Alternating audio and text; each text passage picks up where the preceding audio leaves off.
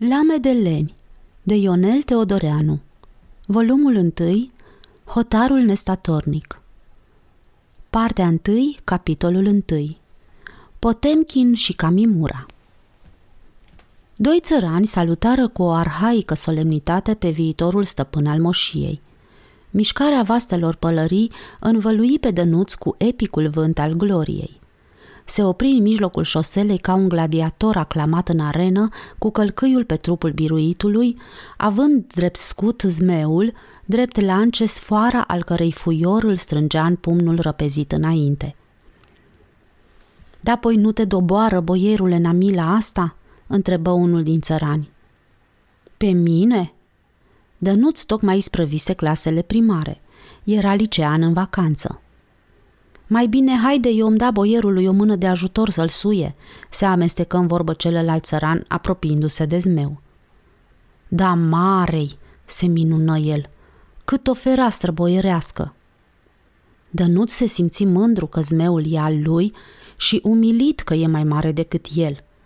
Instinctiv, cum ocolește o femeie măruntă vecinătatea celor înalte, se îndepărtă grav, măsurând șoseaua cu pasul zmeul rămase arestat între cei doi țărani.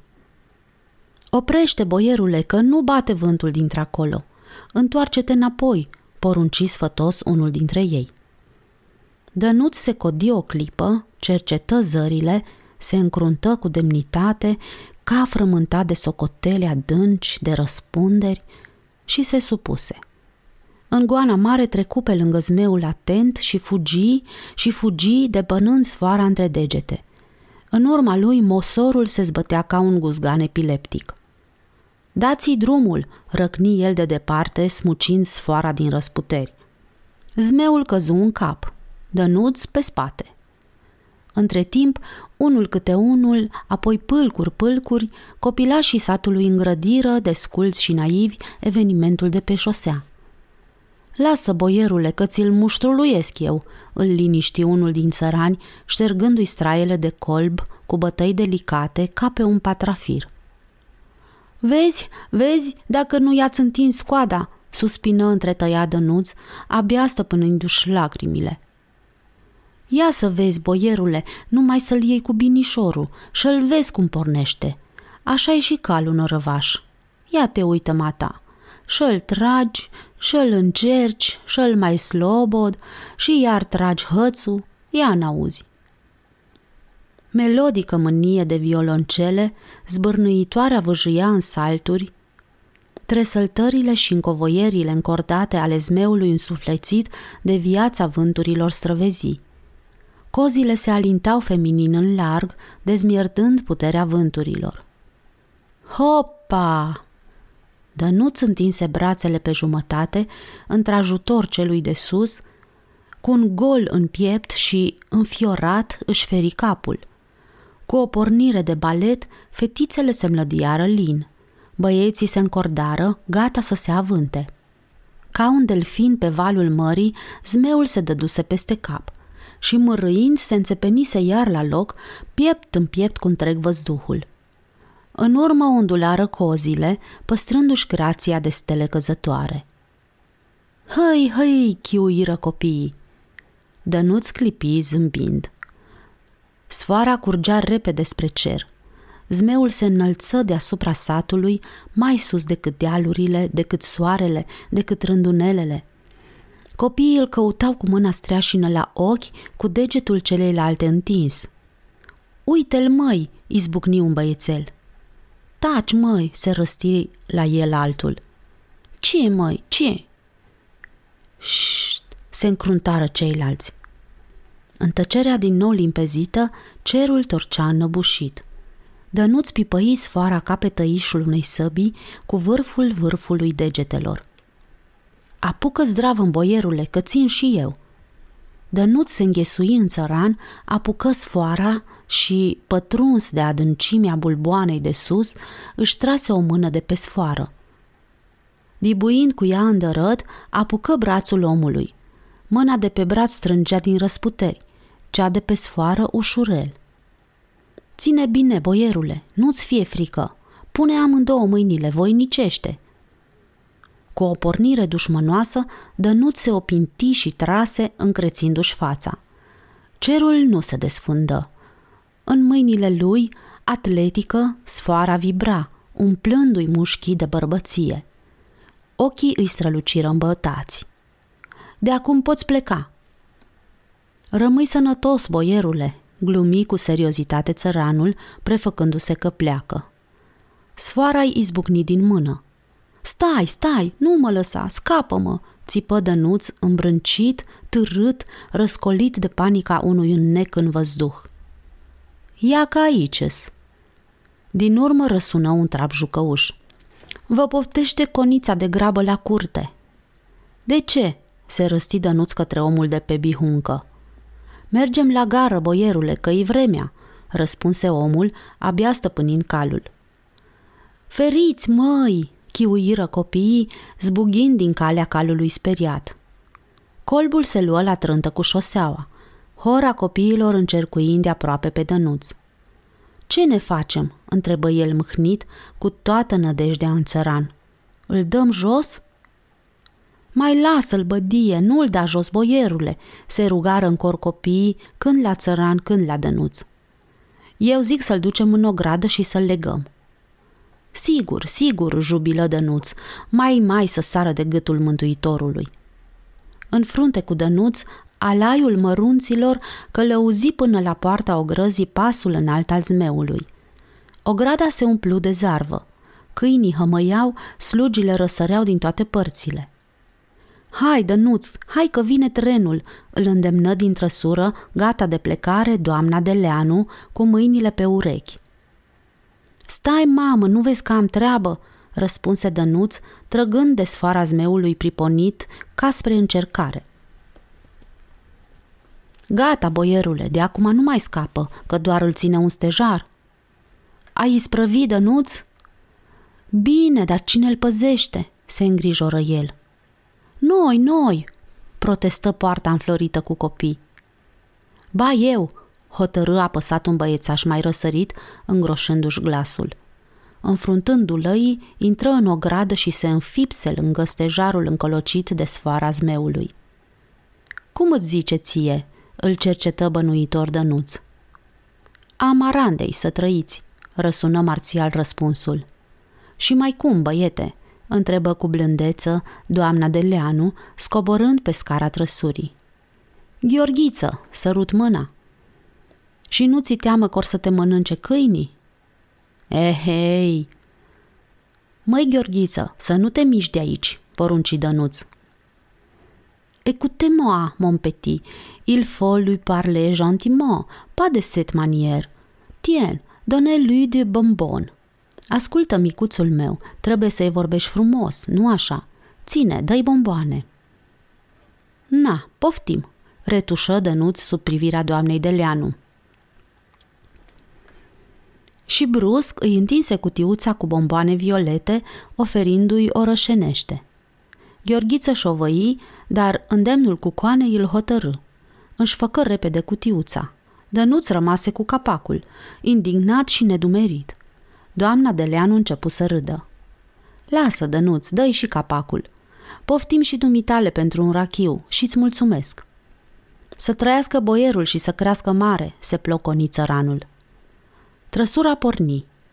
Urcându-se în genunchi pe pernă, cu bărbia sprijinită de poclit, Dănuț privi îndelung cu melancolică invidie pe din ce în ce micșoratul Gheorghiță. La fel priveau copiii cățărați de-a lungul porții pe străjerul stejarului cu zmeul. Rămas pe stăpân, Gheorghița Amarandei dezmierdă sfoara întinsă și sonoră ca o strună și nesocotind bunătățile din pumnul închis, se așeză la pământ sprijinindu-se de trunchi, își încrucișă brațele pe piept și începu să privească cerul ca un flăcău îndrăgostit. Te rog, nu te deranja, domnule Șteflea.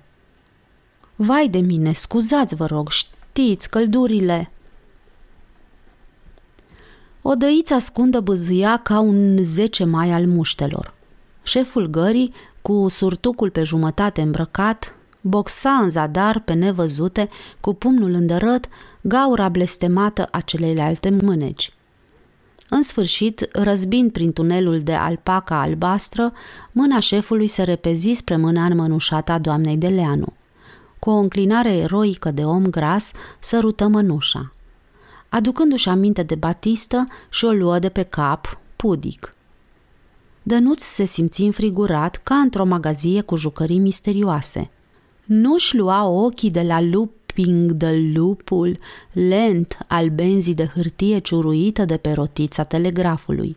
Știa că banda aceea e tainicul furnicular cu care urcă și coboară cuvintele de prin văzduh și parcă nu-i venea să creadă. Vine regulat, domnule Șteflea. Vai de mine, coniță, imediat, gâfâi șeful. Hai, dănuț afară, pe peron așteptau un buchet de gâște legate, o traistă vărgată și blondă dimineața de vară între doi castani. Ia să te văd, Nuț! Vai, în ce hal ești! Costumul elegant de marinar, îmbrăcat abia de dimineață, încercase naufragiul șoselei. Sandalele fumegau la fiecare mișcare de colbăite ce erau, iar șosetele atârnau buzate, descoperind gleznele mai albe decât pulpele. Doamna Deleanu se așeză pe bancă, avându-l pe Dănuț în față, ca o problemă de arhitectură. Își ridică voaleta, își scoase mănușile. Dănuț se simți reconstruit. Cochetă impertinență, poruncită de năsucul cârn copilărește, bereta albă se înclină spre ceafă cam pe o ureche, decoltând fruntea în întregime. Panglicile fluturară marin. Funda albastră reînflori cu ancora pe față, la îmbinarea aripelor gulerului. Numai o mireasă lipsește, se minună duios șeful gării, răsărind cu o condicuță subțioară și cu chipiul roș deasupra pletelor batistei. Vine? Vine! Dănuț, dănuț! Cu resemnare satisfăcută, ca salvat de la sinucidere, Dănuț se lăsă tras în dărăt. Zărise la orizontul vertiginos al șinelor un punct negru, dușmănos ca o gaură de revolver încărcat. Mai așteptară, privind șinele nervoase. Îngrozitor de supărată pe gară, mașina trecu înainte marfă, marfă, marfă, a treia, a treia, a treia, descifra Dănuț în gura mare, clipind și strângând mai tare mâna doamnei de Leanul. Uite-l pe tata, mamă, nu-l vezi? Papa, papa! La fereastra unui compartiment, mâinile domnului de Leanu scuturau mănușele spre cei de pe peron. La ușa vagonului fluturară pletele întunecate ale olguței nici nu se oprise trenul, că Olguța și sărise de pe scară, veselă, familiară, cum sărea și dimineața din pat pe covoraș. Vai, Olguța, vrei să mă îmbolnăvești?" țipă doamna Deleanu alergând spre ea. Întreacăt, Olguța îi sărută mâna și se repezi la vizitiu. Moș Gheorghe, moș Gheorghe, am venit!" În urma Olguței se coborâră bagajele trecute pe geam lui Ion, apoi domnul de Leanu, chefliu în haine de soie ecru, cu panamaua pe ceafă, gata să glumească, să interpeleze. După el, cu mișcări liniștite și ochi mari de îndrăgostită, privind și respirând vacanța, Monica. Îți pare bine că ai venit la noi, Monica?" o întâmpină doamna de Leanu, luând-o în brațe, de-a dreptul ca pe, de pe ultima treaptă și sărutându-i obrajii. Da, Pălăria de pai cu boruri rotunde și panglică neagră, prinsă cu elastic pe sub bărbie, îi alunecă pe spate, atârnându-i de gât. Doamna de Leanu surâse părului descoperit. Era auriu cum sunt numai pletele de soare, pe care copiii vânători de fluturi le găsesc prin iarba crângurilor, zâmbind sub pălăria lor, în locul fluturelui după care au azvârlit-o. Ei, copii, n-am uitat vreun bagaj? Bun, totul în regulă. Ei, bravo, grozav de bine dispus. Se lumină de-a binelea domnul Deleanu, frecându-și mâinile ca după un proces câștigat. Gestul bucuriei, al enervării și al spălatului pe mâini era același la domnul Deleanu. Dănuț se bosunflase. Nimeni nu lua în seamă, nimeni nu se uita la el – Închise ochii și se făcu nevăzut. Mamă, unde mi pălăria?" gâfâi Olguța, sosind în goana mare de la cai. Un cap de bunic cu ochelari de aur pe vârful nasului apăru la fereastra vagonului. Mă rog, a rămas în compartiment o pălărie de domnișoară. Nu-i a dumneavoastră?" Ba da," o revendică Olguța cu tărie. Mai bine mulțumește-i domnului, Olguța." Poftim, ce ai mai uitat?" O cercetă, măsurând-o din cap până în picioare, doamna Deleanu. Pfui, izbucni Olguța, dând cu ochii de dănuț. Șopti ceva la urechea Monicăi. Pfu, pufniră amândouă. Buftea, buftea, poloboc, cioc, poc, cioc, poc, apostrofă Olguța pe dănuț. Cele două săptămâni de vacanță la țară îi rotunjiseră obrajii, stârnind astfel o nouă poreclă pe buzele Olguței. Deșteptat din posomorală și uitare, Dănuț măsură pieziș pe sora lui și, cu mâinile care ținuse răsfoara zmeului, o pălmui din două părți, alungând de pe obrajii ei paloarea examenelor. Bravo! Galant cavaler! Se amestecă de la fereastra trenului pornit domnul cel bătrân. Respectili mele, coani Iorgu, răsună un glas de la fereastra vagonului următor. Vustis di land, agiten weig. La auzul jargonului ireproșabil, ferestrele vagonului de-a doua se umplură de capete semite, la fel ca ferestrele unei cafenele de pe Ștefan cel Mare, și de serviabile salutări.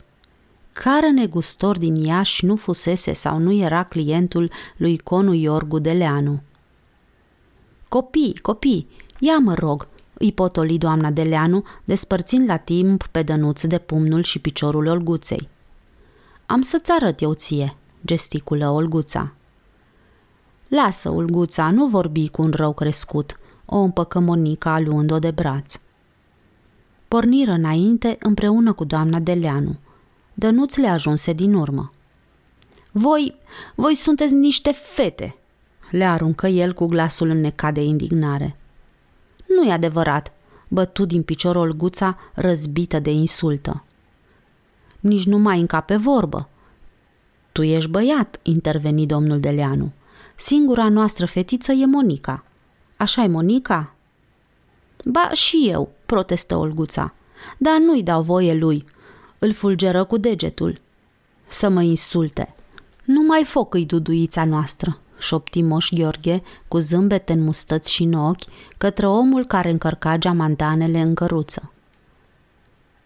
Pace vouă, le porunci râzând domnul Deleanu. Cine merge cu mine în bihuncă? Eu, se pripi Dănuț. Ba eu, îl înlătură Olguța. Eu am spus mai întâi. Ce are a face? Ba are. Nu vorbesc cu tine. Între timp, doamna Deleanu se urcase în trăsură. Bine, dar cu mine nu vine nimeni?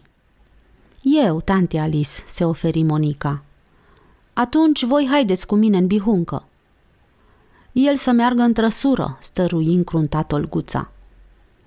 Duduiță, îi șopti moș Gheorghe, hai cu moșul pe capră. Olguța se însemnă, dar repede își o figură de mucenică. Du-te cu bihunca, mie nu-mi trebuie. Lasă, lasă, se prefăcu ea că suspină, urcându-se pe capră. Eu sunt persecutată, știu eu. Și smulgând biciul din teaca lui, șfichiui caii. Stai binișor, duduiță, că ne răstoarnă. Moș Gheorghe, zvâcni Olguța cu neastâmpăr între picioarele lui. Mână cât poți, să nu cumva să ne ajungă. Auzi, Moș Gheorghe? Vă salut cu respect, coane Iorgule. Hei, ce mai faci, domnule Șteflea? Tot voinic, tot vesel? Vă mulțumesc. Cu slujba, da. Neastâmpărul și mânia clocoteau în sufletul lui Dănuț, încălecat pe bihuncă. Deopotrivă și încopitele calului rămas pe loc în urma trăsurii. Hai, papa, te rog, iute!" Stai, frate, ce atâta grabă? Doar nu ești președinte la casație. Să dea Dumnezeu să, să ajungă, dori din adâncul inimii domnul Șteflea. Ai ajuns cu vreun proces pe acolo?" Chiar până acolo nu," se spovedi el modest. Numai la curtea de apel, da, ca omul." O mână de ajutor?" Dacă ați vrea," îndrăzni el. Ei, om vorbi altă dată. Dănuț se muiase, trăsura nu se mai vedea. Un nod amari se urcă în gât, amintindu-și cum se urcase olguța pe capră. Atâta obidă se abătu asupra lui, încât sub pleoapele închise închipuirea îi dădu buzna în trăsură, alături de mama lui, să poată plânge și să fie consolat. Locul era ocupat de Monica. Dănuț dădu pinte în roților bihuncii. Picioarele Monicăi nu ajungeau până la podeaua trăsurii, atârnau. Totuși nu și le legăna. Nici nu bătea cu vârful ghetelor sârguitor lustruite toaca în geamantanul ei de pe scăunaș. Și mâinile Monicăi pluteau liniștite pe genunchi împreunați. Numai vârfurile degetelor se ridicau uneori și iar se lăsau și iar tresăreau răsfirându-se fiindcă de-a dreapta și de-a stânga drumului se legănau lanuri de culoarea soarelui, când luminate, când umbrite, fiindcă pe alocuri se alungau atâția maci, de parcă toate pozele scufiței roșii din cărțile de basme porniseră însuflețite, lăsând albe paginile, rumenind câmpiile. Ce bine-i stă negru, gândi doamna Deleanu și îndată își duse cu spaimă superstițioasă mâna la gură. Monica avea abia 10 ani și purtase de trei ori haina de doliu pe care copilăria ei o îmbrăcase acum pentru ultima oară, fiindcă de acum înainte nu mai avea pe nimeni. Rochia neagră pentru moartea bunicii i-o făcuse doamna de Leanu. Monica, ce culoare îți place ție mai mult?" Ochii fetiței priviră grav pe doamna de Leanu. Prinzând privirea îndreptată asupra rochiței de doliu, își plecă genele negre pe ochii de miere brună. Obrajii se împurpurară. Lacrimi mari îi alunecară de-a lungul feței. Mânuțele ei strânseră rochița ca pe o păpușă primejduită. Pui mic, pui mic, n-am vrut să te supăr. Îi luă capul mâhnit pe genunchi, murmurându-i de scântecul cu vorbe dulci pentru durerile copiilor și ale îndrăgostiților. Câmpiile zvoneau de râsetele glasurilor mici. Lumina soarelui adânc se dăruia pământului. Iartă-mă, tante Alice, n-am să mai fac. Îmi place albastrul, șopti Monica, îmbrăcând cu albastrul cerului, unde era bunica, blondul holdelor unde începea vacanța. Nu mai tragi din lulea, moș Gheorghe. Duduița moșului, toate le știe, clătină din cap moșneagul. Ba trag eu când am vreme, toate cu rânduiala lor. Da, acum de ce nu tragi? Moșneagul ridică din numeri. Cum să tragă? Palmele lui negre și bătătorite învăluiau ocrotitoare, pumnișorii albi încleștați pe hățuri, ca două coși de nucă miezurile fragede. Dacă ai cine să-i mâie? Duduița moșului. Cine? Eu. Bată-te norocul să te bată. N-ai tiutiun? Îl cercetă Olguța imitându-l. Cumpără moșul. Moș Gheorghe, începu Olguța cu sfială, întorcând spre el coada ochilor negri ca două capete de rândunici ieșite din cuib, ți-am adus un pac de tutiun. Vezi că m-am ținut de cuvânt, moș Gheorghe?" Îl dojenia cu seriozitate.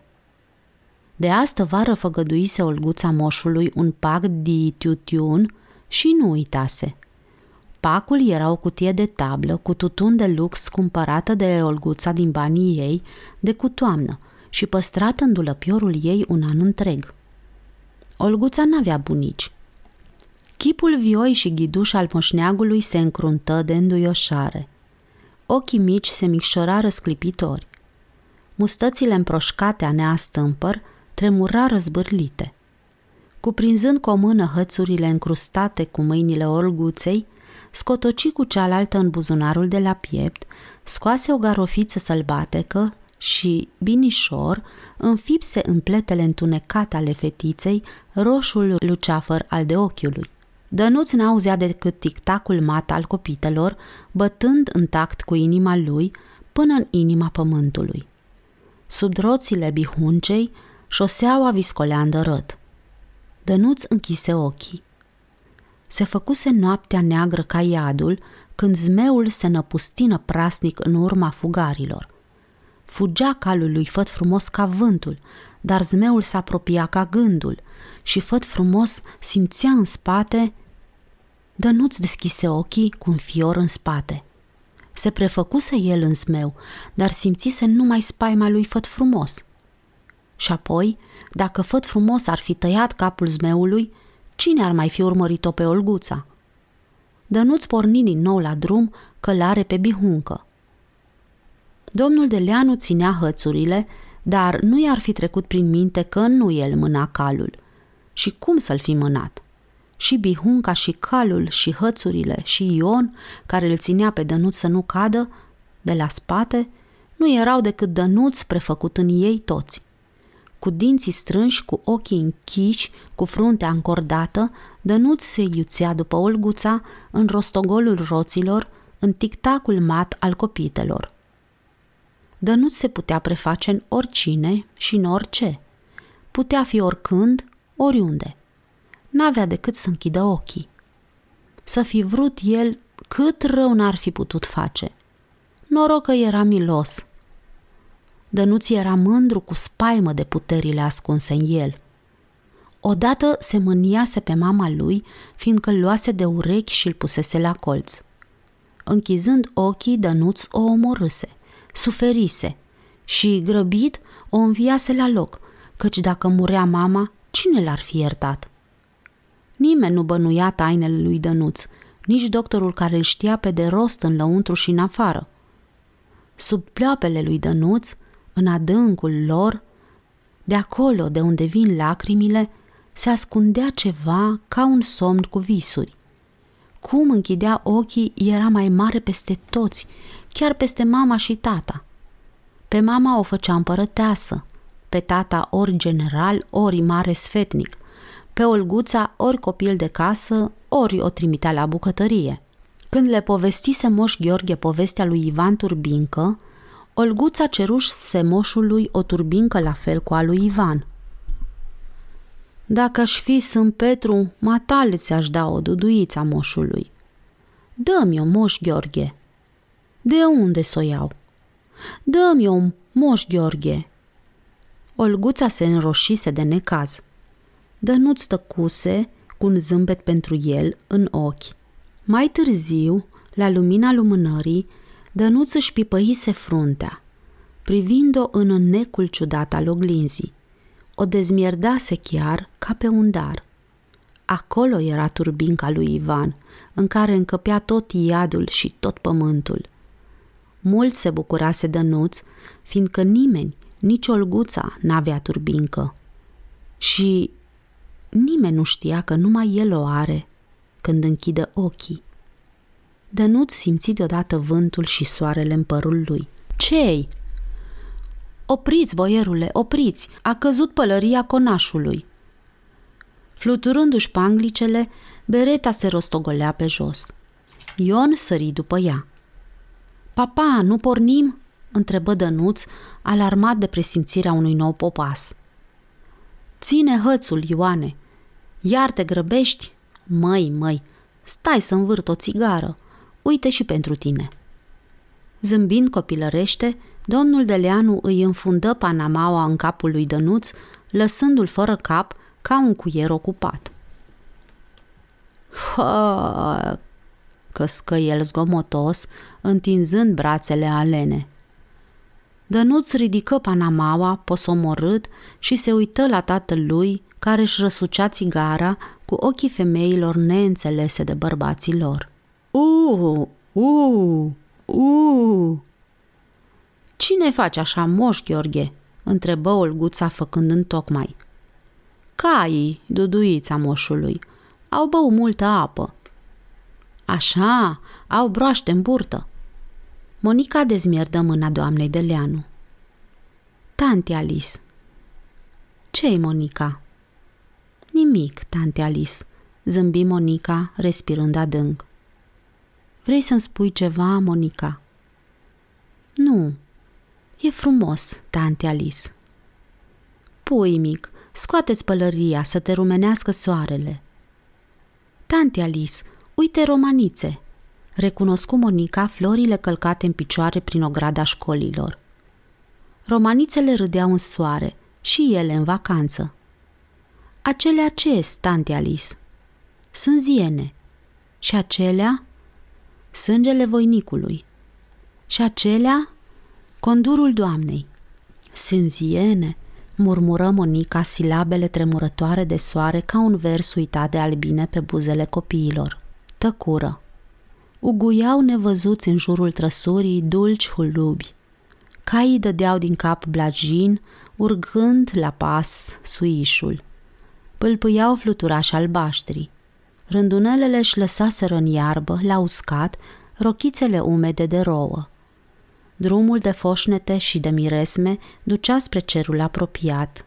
Cu părul auriu, cu obrajii palizi, cu cozile pe spate, cu mâinile împreunate, pe Monica. Putea să răsară acolo unde drumul se împreună cu albastrul, în haină albă, ținând într-o mână inelul cu cheile cele grele care deschid porțile cerului. Sfântul Petre surâzând. Mi foame, protestă Olguța. De când aștepta moș Gheorghe vorba asta? Șșș, șopti el la urechea Olguței. Are moșul ceva. Ia să văd, îl rugă Olguța cu glas scăzut. Moș Gheorghe scoase din buzunar o punguliță de hârtie. Ce are moșul? Roșcove, porunci Olguța. Ia ca la asta nu m-am gândit, se întristă moșneagul. Ce ai acolo, moș Gheorghe? se frământă Olguța. Ia niște zahăr de gheață, oftă el melancolic. Monica, avem zahăr de gheață!" strigă Olguța, tropăind pe capră. Ei, moș Gheorghe, îmi pare că vrei să-ți dai leafa pe mâna dentiștilor, îl dojeni în șagă doamna Deleanu. Lasă cu coniță să mănânce copiii zahăr. Parcă matale nu-ți dădeam tot așa când erai mică. Doamna Deleanu zâmbi. Așa era. Și ea. Era mult de atunci. Dar acum mai dai? Moș Gheorghe. Da, cu coniță, cum o vrea duduița. Olguța sfărâmă cețoasele diamante înșirate pe sfoară. Începu praznicul.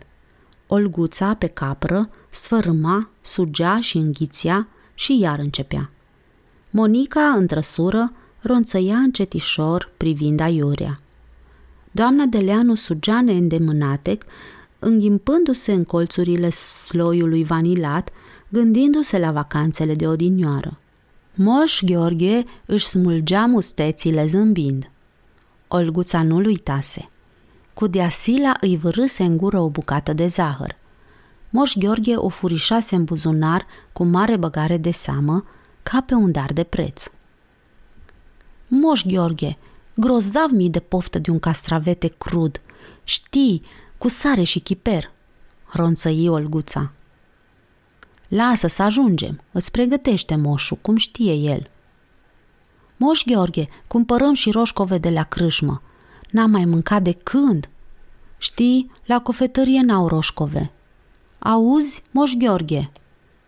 Aud eu. Și cumpărăm? Cumpărăm, cum nu? Și mâncăm? Dacă mi da dinții la loc, o mânca și eu, șoricelul moșului. Vai, moș Gheorghe, n-ai să mănânci roșcove? Hai să le facem compot. Un nechezat vestit din urma apropierea bihuncei. Caii de la trăsură nechezară războinic. Olguța se răsuci, privi, se încruntă și puse mâna pe bici. Moș Gheorghe, nu mă lăsa, ne ajung! Mult iubea Moș Gheorghe caii și pe cei de la trăsură și pe cei de la bihuncă. Totuși, întrecerea a început vioaie ca o dinioară, când boierii erau năprasnici la mânie și la veselie și când surugii învârteau harapnice, intrând cu oiștea înaintașilor la porți ca să zâmbească inima boierilor de țipetele jupânițelor. Moș Gheorghe își mai aducea aminte. Știa și Olguța de la el. Hi, hi, chiui Olguța. Moș Gheorghe zâmbi numai. Biciul șuieră o vorbă de șarpe. Caii lungiră trapul, scuturând coamele grele, fluturând cozile lungi. Și opt copite bătură toba luptelor. Uită-te înapoi, Monica!" o îndemnă Olguța în gura mare ca în plină vijelie. Monica îngenunche pe perne, ridicând capul pe deasupra poclitului. S apropie? Parcă, șovăi răspunsul. S apropie? Parcă da, se temu Monica. S apropie, tună guța, luând biciul din mâna lui Moș Gheorghe. Da, da, se înspăimântă Monica. Cu trupul lung și zvelt de libelulă, Bihunca răsări în rând cu trăsura, gata să o întreacă. Grăbiți, copii, grăbiți, mi-e o foame grozavă și o sete, le vorbi din goană domnul Deleanu. Dănuț, senin, se uita drept înainte, încordându-și coada ochiului. Astfel arăta Olguței disprețul lui și totodată putea să-i zărească înfrângerea prelungă.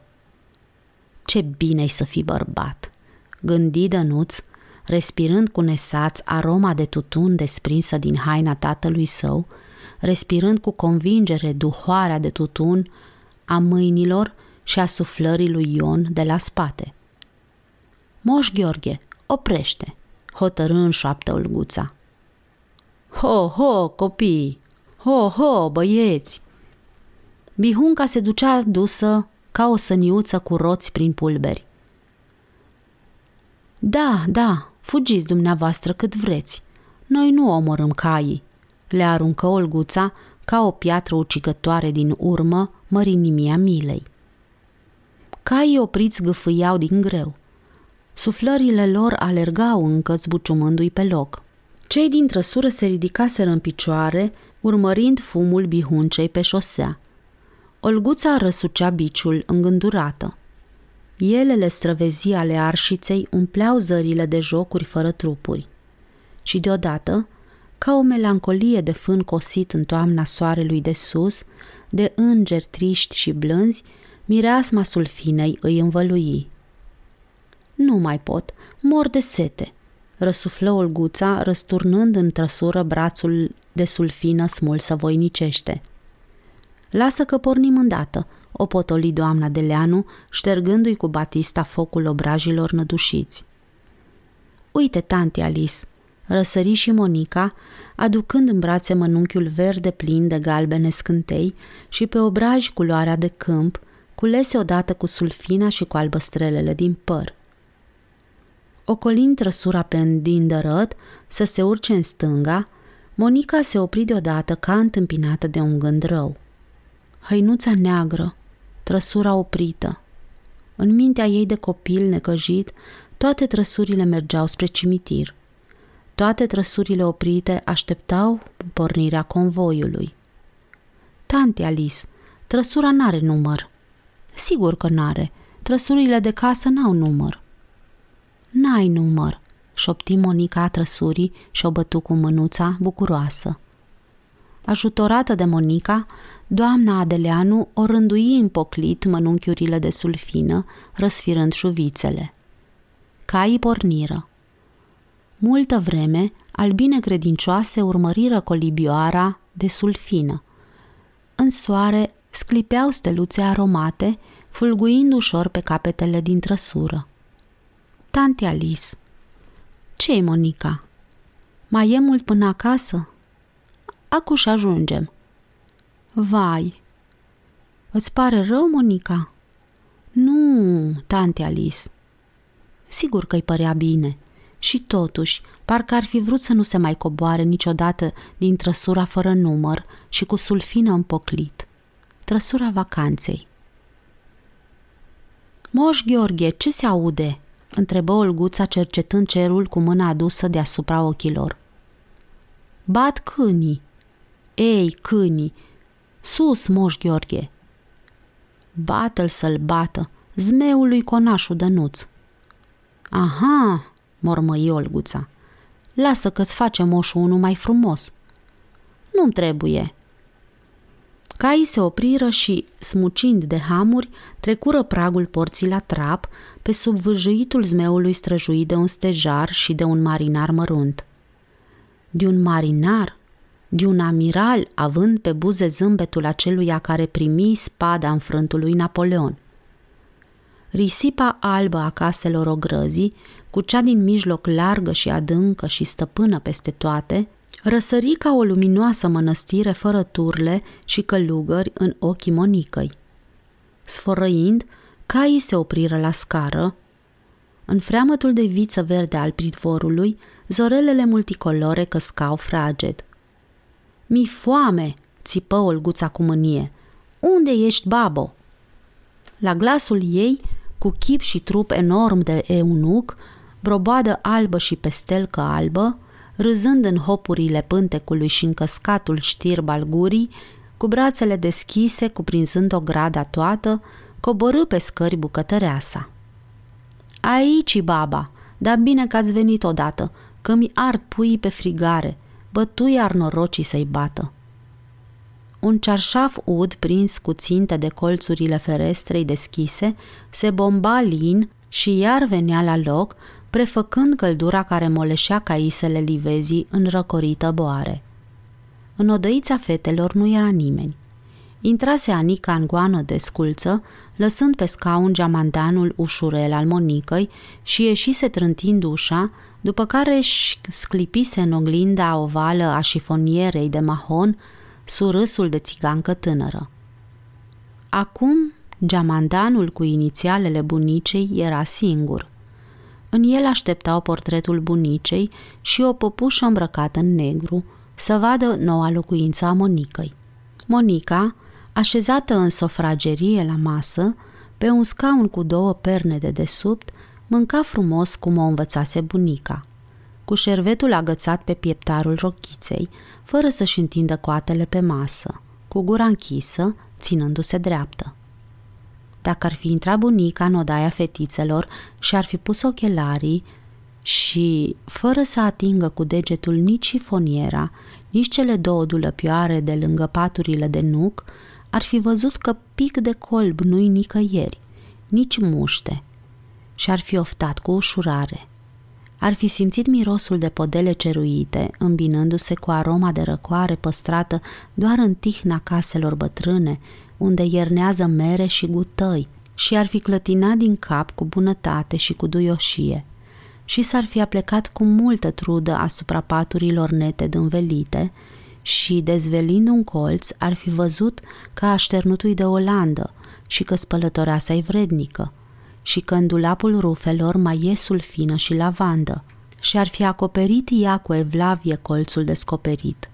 Și dacă ar mai fi deschis și șifoniera, și ar fi văzut păpușile care așteptau emoția fetițelor premiate la examenul de clasa treia primară, și-ar fi luat bunica ochelarii de pe nas, ștergându-și, ar fi făcut o cruce la icoana preacuratei din părete, o alta deasupra încăperii și încetișor, încetișor, ar fi ieșit și s-ar fi dus. Fiindcă Monica putea să intre, în odaia fetițelor nu mai era nimeni. Copii, dați-mi voie să-mi scot haina. Nu mai pot. Scoțându-și surtucul de soaie cru, domnul de Leanu rămase în cămașă de soaie cru, cu guler jos și moale. Ridicându-și brațele în sus, le scutură, mânecile alunecară în jos. Păstrase mișcarea aceasta de mult, de pe atunci când avocații pledau îmbrăcați în robă. Păstrase și roba cu gândul că Dănuț va îmbrăca-o într-o zi ca să pledeze. Poate că până atunci vor pricepe cretinii. Cretinii erau toți aceia care contraziceau părerile profesionale ale domnului Deleanu. Că roba dă aripi cuvântului și vor reintroduce-o. De nu, să-i amintească măcar din dulap lui Dănuț de vremurile vechi. Domnul Deleanu își iubea profesia ca pe o amantă Așa spusese într-o pledoarie la casație, rostind cuvântul ilegal cu pasiune și aroganță, ca să deștepte pe un consilier adormit, și dorea ca și Dănuț să gândească și să poată spune la fel. Dacă Olguț ar fi fost băiat... Ei, Dănuț, acum ești licean, ești băiat mare, poți judeca. Te faci avocat ca și tata? Doamna Deleanu ridică din numeri. Lasă-l, te rog, să mănânce mai întâi. Dănuț, iar-ți coatele pe masă. Uite-te la Monica ce frumos mănâncă. Și mai mică decât tine. Olguța își retrase coatele zâmbind. Dănuț se înroși, scăpărând o privire cruntă înspre Monica și Olguța. Teroarea comparațiilor cu Monica dăinuia de un an. De când Monica și Olguța preparau împreună cu aceeași profesoară clasele primare. Cine o mai descoperise și pe Monica? Olguța, firește. Ea aducea acasă și pui de mâță părăsiți pe sub garduri spre deznădejdea bucătăresei. Asta mai mergea, dar pe Monica nu putea mistui. Uzurpatoarea, aliata Olguței, blonda. Dănuț de mult aștepta prilejul să o tragă de cozi cum trebuie. Lasă, înghiți el în gând și din nou se dezrobi afară cu zmeul. Ochii Olguței îl scodeau pe sub gene. De la o vreme băgă de seamă. Clipi, se răsuci. Olguța nu-l slăbea din ochi. O ținti și el drept în ochi. De ce te uiți la mine?" Eu?" se miră candid Olguța. Da, tu," replică el, hotărât să facă scandal. Eu nu mă uit la tine. Eu mă uit la Monica," argumentă Olguța, uitându-se la Monica. Spune și mata, mamă. Ba te-ai uitat. Își ieși din fire dănuț, schimbând timpul și împungând cu degetul violent. Ei și, n-am voie să mă uit? Bine, vom vedea. Baia, te rog să te astâmperi. Îl urechi din ochi doamna de Leanu. Pfu, se bucură Olguța cu șervetul la gură. Și tu să te liniștești. Eu nu fac nimic, eram să mă nec, răsuflă Olguța. Ia, mă rog. Domnul Deleanu își trecu zadarnic șervetul peste față. Toți îi zăriră râsul. Dând din numeri, se resemnă și doamna Deleanu să râdă. Râsul se răspândi ca o horă batjocoritoare în jurul posomorălii lui Dănuț. Se ridică de la masă, zvârlind șervetul și porni spre ușă. Dănuț, unde te duci? Ce, ai isprăvit? Ne-am ridicat de la masă? Ia poftim înapoi. Nu vreau, îngână Dănuț cu jumătate de glas. Nu vrei la masă? Bine, foarte bine. Atunci poftim la colț. Auzi, Dănuț? Încheie scurt și energic doamna de Leanu. Dănuț se duse, gârbov. În sufragerie se făcuse o tăcere solemnă. Doamna de Leanu zâmbi cu bunătate întâlnind ochii speriați și umezi ai Monicăi, ațintiți asupra ei. Vrei să-l iert, Monica?" Monica dădu din cap cu putere. Poftim la masă și mulțumește Monicăi. Da, da. Mersi, tremurară sarcastic buzele lui Dănuț, lăsând o mână moartă în mâinile Monicăi. Acum mănâncă caisele. Dănuț despică în dinți o jumătate de caisă și așteptă și așteptă să-i treacă nodul din gât ca să o poată înghiți. Cu sâmburele în ea și cu o viespes proaspăt aterizată, cealaltă jumătate rămăsese în farfuria cu caise grațiate de la moarte. Să vă fie de bine. Eu mă duc să mă culc. Dănuț, du-te și tu la culcare. De ce, mamă? Fiindcă așa trebuie. Hai cu tata și te culcă, măi băiete, îl consolă domnul Deleanu căscând cu poftă. Și zmeul de afară scânci Dănuț. Te așteaptă. Bucuria jocului cu zmeul în plin soare se umplu de amărăciunea somnului silit. Lua-l dracu de somn, blestemă Dănuț în gând pe molohul după amiezelor copilărești. Ai isprăvit, Monica?" Da, tanti Alice, mulțumesc. Răspunse Monica, păturindu-și șervetul și scuturându-și fărâmiturile de pe rochiță. Haidem să-ți arăt odaia voastră.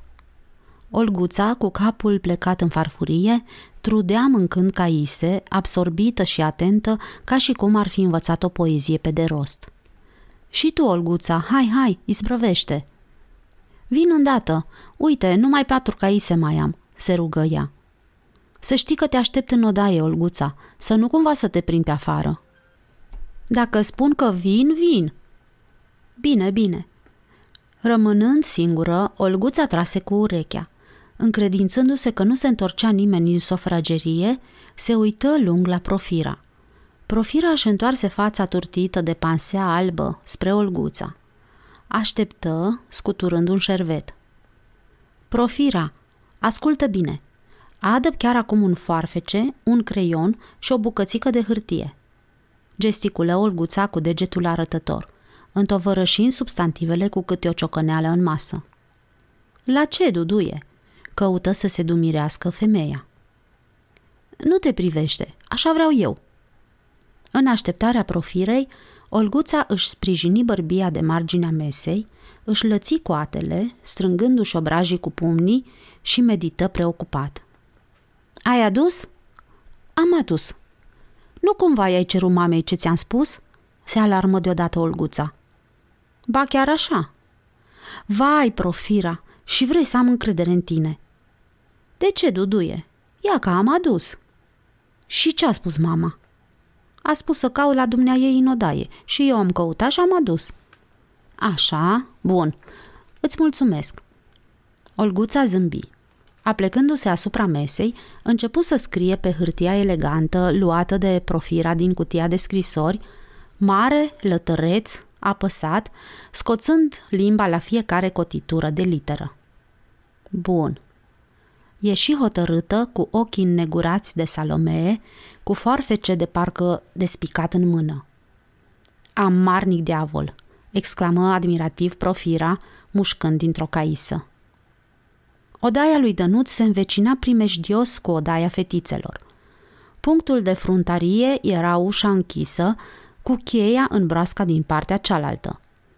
Fața dinspre odaia fetițelor purta un cuier, în care atârnau pălării de pai, funde de mătasă, un cerc tricolor, o rețea cu mingi multicolore și două paltonașe pe pita. Fața dinspre odaia lui Dănuț era împodobită în partea de sus cu o panoplie de postav de biliard, alcătuită astfel. O pușcă Eureka, culcată pe ținta ei de carton alb cu cercuri roșii în jurul centrului albastru. Întovărășia bețișoarelor isprăvite cu un tampon de gumă lipicioasă. Două săbii de tinichea cu tecile pistruite de rugină și scofulcite de duelurile cu olguța, încrucișate în X și o șuierătoare prinsă cu un șnur roșu, cu șuier bâlbâit și gust acrișor. Mai jos, de panoplie, despărțite de o sabie atârnată vertical ca o coloană vertebrală a războiului, erau răstignite două uniforme.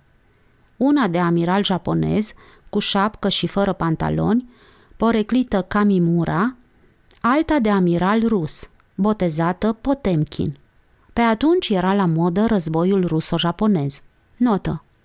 Războiul ruso-japonez a avut loc în anii 1904-1905 și s-a sfârșit cu victoria japonezilor. Închei nota. Olguța proteguia pe ruși, dănuț pe japonezi. De aceea, decorația, o fundă de la o jartieră de a doamnei de Leanu, cu sută nemuritor de profira pe pieptul amiralului japonez, fusese smulsă cu stofă cu tot și era păstrată prudent în buzunarul amiralului rămas decorat cu steaua căptușelii. În schimb, chipiul amiralului rus, sub pumnul lui Dănuț, se destupase. Olguța lipise la loc arhipelagul de carton, cu gumă arabică și cu suse trainic fundul cu sfoară, împodobind totodată chipiul cu ciudate țesături de aur. Olguța își avansase chipiul la gradul de peste amiral și inaugurase evenimentul destupând la rândul ei, ceva mai calm și mai metodic decât Dănuț, chipiul amiralului japonez. Doamna de Leanu reconstruise chipiul, iar Dănuț îl avansase generos la gradul de peste-peste amiral. Ceea ce spunea Olguța e imposibil. Iată și epilogul războiului ruso-japonez în casa de Leanu. Acum ce mai spui? Ai mâncat bătaie, o anunțase Dănuț pe Olguța, îmbrăcat în uniformă de amiral japonez. Nu e adevărat. Să spuie papa. Da, Olguța, ce să-ți fac? Rușii au mâncat bătaie. Ia-că jurnalele. Rușii, nu eu. Dar tu nu ești Potemkin? O sfidase Dănuț. Eu? Nici n-am fost, nici nu puteam să fiu. Cum? Fetele nu fac armată. Eu sfată, să spuie papa. Și în afară de asta, japonezii tăi au avut noroc, dați niște fricoși. Minți. Mint? Atunci de ce galbeni? Cum de ce? Fiindcă galbeni, așa japonezii. Să-ți spun eu, îs galbeni de frică. Toți au gălbenare. Țipase Olguța pentru urechile întregii Japonii. Și dacă vrei să te bați, să te bați cu mine, nu cu rușii, încheiase Olguța cu fruntea sus. La masa dată în cinstea ambilor amirali, domnul Deleanu citise următorul comunicat. Potemkin și Camimura au pornit dârji la răzbel, foc și pară și oțel. Ura, ura! S-au luptat cât s-au luptat, umplând casa de clemstre, prin salon, sufragerie și prin locuri mai sihastre. Au mai stat ei și la colț. Aveau și părinți dușmanii. Ripostând colț pentru colț, cu toată cenzura mamii. În ce hal fără de hal ție chipiul Potemkin, dar e peste amiral ca Mimurai mai puțin? Peste peste amiral ca Mimurai avansat, dar chipiul e într-un hal supra-supranatural. Camimura a învins și Dănuț a câștigat. Dar Olguța a pretins că e fată, nu băiat, și că deci nu poate fi biruită nici vasal, fiindcă n-a fost niciodată autentic amiral. Envoa 1 Dedicație 1 Camimura legendar, vezi proverbul cu căruța. Buturuga nu-i la ruși, ocolește-o pe Olguța. Envoa 2 Dedicație 2 Japonezi stăpânitori pe îndepărtata mare, la ce bun, toți veți pieri în curând de gălbenare. Odăița lui Dănuț avea și flota. Flota de lighean lucrată de Moș Gheorghe din coj mari de nucă. Chibrituri drept catarg, foițe de hârtie ceruite drept vântrele, buzele lui Dănuț drept vânt și ale Olguței drept ciclon. Flota de băltoace, corăbioare de bile încărcate ca arca lui Noe, cu vietăți de celuloid găunos. Și flota de iaz, cumpărată de la magazin Universei, din Brașov, de Moșu Puiu. Un singur vas, lung și gros cât o franzelă, cu elice, steag, tunuri, coșuri și marinari de tinichea paralizați pe punte – Dănuț strânti ușa cu atâta putere încât molozul se prăbuși pe umeri. Se scutură, clătinându-și buclele castanii, cu mișcarea biblică a lui Samson. Lasă, lasă, dădu el din cap. Dând cu ochii de ultima cunună de premiant întâi, atârnată deasupra patului, o smulse din cui și o trânti pe jos, îmbrâncind-o cu piciorul. De asta învăț eu, ca să mă persecute, Lasă, voi arăta eu vouă. Clătină el pumnii spre ușa fetițelor. Desprinzând pușca de pe țintă, o înarmă cu săgeata gumată și trase. Chipiul peste amiralului rus tresări rămânând cu o gropiță întunecată în fund. Pac! pocni săgeata, rămânând lipită de ușă ca o fișă de telefon. Dănuț o desprinse. Pe ușă rămase un monoclu aburit. Pac, pac, pac! Ei, dar ce scandalul acesta? Ce faci acolo, Dănuț? Nu dormi?" Îl întâmpină de dincolo de ușă glasul doamnei Deleanu. Dănuț amuți. În vârful picioarelor își atârnă pușca la loc. Culese cu nuna, măturând foile desprinse sub dulap și atârnă restul gloriei în cuierul ei. Ai adormit? Dănuț izbi cu pumnul în pernă și se întinse pe rug. Uite, Monica, asta e odaia voastră. Îți place?" Mâna Monicăi îi strânse mâna mai tare. Ce bine miroase, tanti Alice! Cuprinzând-o în brațe, doamna de Leanu o ridică sus, sus. Vezi tu ceva acolo?" Da. Ei, mersi, tanti Alice!" Zărise deasupra șifonierei o tablă de argint acoperită cu sulfină. Acum să-mi spui în care pat vrei să dormi. Olguța pe care și l-a ales tanti Alice. Las-o pe Olguța, o dezmierdă doamna Deleanu. Alege-ți-l tu pe cel pe care îl vrei. Pe cel dinspre fereastră sau pe cel dinspre ușă? Mi tot una, tanti Alice. Bine, atunci ți-l aleg eu pe cel dinspre fereastră. Așa o am eu pe Olguța mai aproape de urechea mea, zâmbi doamna Deleanu. Ușa ietacului ei și ușa odăii fetițelor, așezate față în față, erau despărțite de tăcerea unui vast antret. Și acum hai să desfacem bagajul. Unde-i cheia?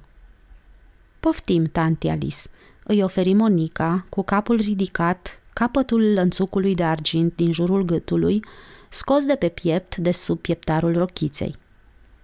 Da, asta ce Monica? Ce cruciuliță frumoasă!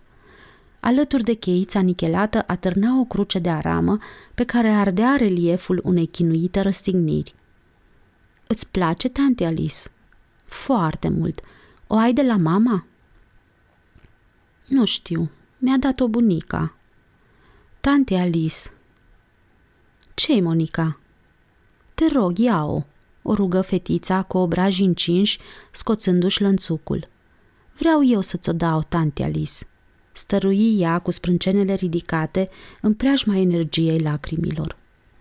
Și cu deasila strecură lănțucul în mâna doamnei de Leanu. Îți mulțumesc, Monica, o împăcă ea dezmierdându-i părul. Dar astfel de lucruri nu se dau, puișor. E o amintire de la părinții tăi. Eu ți-o păstrez numai. Ție pot să ți-o dau, îi răspunse cu liniște și gravitate Monica, privind în pământ. O iubești așa de mult pe tanti Alice? Da. Și tanti Alice te iubește pe tine mult de tot, ca pe Olguța și Dănuț. Știu, șopti Monica. Oare Olguța de ce nu mai vine? Ia du-te și vezi tu. Doamna de Leanu clipi și până să deschidă geamandanul, dibui mult în jurul broaștei cu cheița nichelată. Nu găsesc, tanti Alice, intră alarmată Monica. Lasă că vine ea singură. Trebuie să fie la Moș Gheorghe. Uite, Monica, ți-am pus pe măsuța de noapte portretul bunicei. Dacă vrei să-l atârni în părete, îți dau eu o altă ramă. Nu, nu, e bine așa, tante Alice. Lucrurile ți le-am așezat în șifonieră. Uite, rafturile de sus sunt ale tale. Tanti Alice, se cutremură Monica. N-ai găsit o păpușă în geamandan? Ba da, zâmbi doamna Deleanu. Am culcat-o, uite. Și din penumbra raftului luă în brațe un pătuț în care dormeau două păpuși cu pălăriile în cap. Mie, tante Alice, nu-și crezu ochilor Monica. Sigur, Monica, uite și o șifonieră cu rochii pentru păpușile tale. Da, Olguța, se feri fetița cu brațele întinse. Și ea are la fel. Clanța descărcă un foc de pușcă, ușa pocni și bufni la loc, răpezită îndărăt, cu mâna stângă de Olguța. Cei, cei? Olguța se aruncase de sus în pat, legănându-se molatec între săltările arcurilor scârțitoare care dormeau de un an. Bine, Olguța, așa se intră într-o casă de oameni și cu botinele murdare în pat. Vai, vai, vai! Nu mai pot, unde ai fost? La Moș Gheorghe. Și ce ai mai făcut, Olguța? O întrebă doamna Deleanu, privindu-i deodată ochii cu luarea minte. Nu spun. Am fost la Moș Gheorghe. Olguța, iar ai făcut o poznă. Spune drept, Olguța. Am făcut ce trebuia să fac, vorbi Olguța sacadat, sfidând. Olguța, nu umbla cu fleacuri. Așa se răspunde? Foarfecele l-am pus la loc. Încheie Olguța prin vorbe, mărturisirea începută în gând. Foarfecele, cine ți l-a dat? Chiar mata, sigur, mata mi l-ai dat, se ilumină Olguța, simțind fericirea vinovaților care își găsesc din senin un complice la răspundere după ce au săvârșit singuri fapta. Eu? Olguța, vină-ți în fire! Ia hai și te dezbracă mai bine. Repejor, repejor. Mamă, mi s-a rupt ciorapul, se bucură Olguța cu o gheată în mână, cambrându-și degetul cel mare de la picior prin spărtura mereu lărgită de înflorirea lui roză și ghidușă. Văd și mă bucur. Lasă ciorapul în pace, Olguța. Hai, scoate-l. Să-ți ajut, Monica. Nu, mersi, tante Alice, pot singură. Cu brațele aduse la spate pe deasupra grumazilor, Monica își deschise nasturii rochiței. Ciorapii Olguței zburară violent. Alunecând, rochița Monica îi descoperi un trup de băiețel mlădiu cu piept naiv. Simțind privirea doamnei de Leanu, se acoperi din nou plecând bărbia. Eu mă duc. Dezbracă-te, Monica. Mamă, ce bine în pantaloni! se făli Olguța sărind de pe pat jos. Începu să-și contemple poziția de scrimă în oglindă. Drac împielițat, culcă-te odată! La revedere, Monica! Închizând ochii, Dănuț deschise turbinca lui Ivan. Dănuț e pașă sau sultan. N-are a face. Capul e înfășurat într-un turban de sub care răsar două musteți ca două iatagane și o pereche de ochi fioroși. Doi colți lungi ies prin gură rânjind. Colții sunt împrumutați de la un strigoi. Sultanul Dănuț era așa de înspăimântător încât Dănuț deschise ochii și se răsuci pe o coastă. Din odaia fetițelor se auzea glasul Olguței. Dănuț închise ochii cu mânie. Sultanul stă pe un tron de aur. De-a dreapta și de-a stânga, două arăpoaice cu dinții ca frișca pe crema de cafea flutură mari evantalii colorate. La picioarele tronului se înșiră mii de turbane aplecate până la pământ. Toți se închină sultanului. Numai doi harapi goi, negri și buzați, cu părul des și creț ca icrele negre, stau dreți și așteaptă cu mâna pe securi. Nimeni nu vorbește. Sultanul ridică un deget. Răsare un armăsar care tresaltă și rânjește. Sultanul face un semn. Harapi înnoadă cozile Monicăi de coada armăsarului. Monica mușcă dintr-o caisă. Nu-i pasă. Lasă că-i arată el sultanul. O sută de mii de harapnice se abat asupra calului. Harapi o înșfacă pe Olguța. Olguța dă din picioare și se strâmbă la sultan. Așa, bine. Harapul ridică securea. Olguța e spoliată. N-are pe nimeni să o apere decât pe fratele ei Dănuț. Și, într-adevăr, în fruntea unei oști ca Mihai Viteazul, vine Dănuț, ucide pe sultan și pe harapi, turbanele fug și scapă de la moarte pe Olguța și pe Monica. Olguța și Monica îngenunchează și sărută mâinile. El le ia pe șa și pornește și pornește. În fundul turbincei lui Ivan era somnul. Tu dormi, Monica?" Nu, nici eu." Olguța își ridică picioarele în sus, bătându-și tălpile goale cu palmele. Auzi, Monica?" Ce să aud?" Mă bat la tălpi." De ce?" Știu eu. Fă și tu așa." Monica, ce facem?" Nu dormim." De ce să dormim?" Așa vrea tanti Alice." Ei și, parcă tu dormi." Eu încerc," se scuză Monica. Nu mai încerca, parcă ne știe cineva. Mama doarme." Monica. Ce? Nimic. Olguța căscă apustiu. Începu să colinde cu privirea plafonul alb, numărând zgrumțurii varufui. Monica, tu ai vrea să fii muscă. Muscă? Da, muscă. Eu grozav aș vrea. Știi, m-aș plimba pe plafon cu capul în jos. Eu aș vrea să fiu mare, visă Monica. Și eu, se grăbi Olguța să o ajungă. Ce ai face tu dacă ai fi mare? Nu știu, se încurcă Monica. Eu m-aș face vizitiu, ca moș Gheorghe, și l-aș răsturna pe buftea din trăsură. Ce ai tu cu Dănuț? Eu? Nimica. El are cu mine. Adevărat, consimți Monica. Te-a bătut, asta nu se face. M-a bătut? se răsti Olguța întrebător. Da, azi dimineață. Nu mă țin.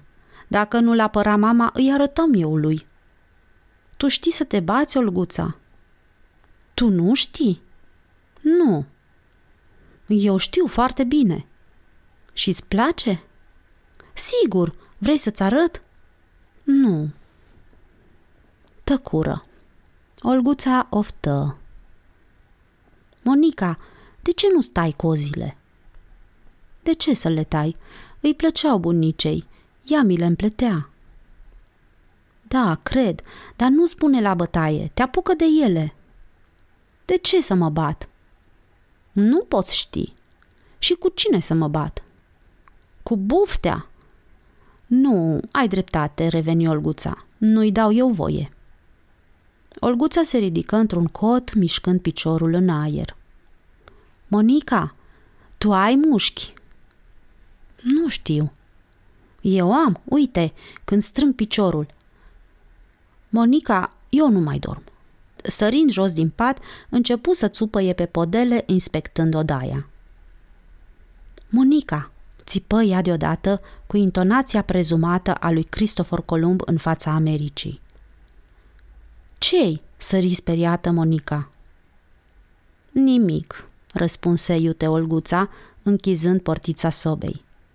Se așeză pe scaun peste rochița Monicăi, meditând. Ascultă, Monica, am să-ți spun un secret. Spune. Ei, nu așa, dădu din cap Olguța, așezându-se pe patul Monicăi.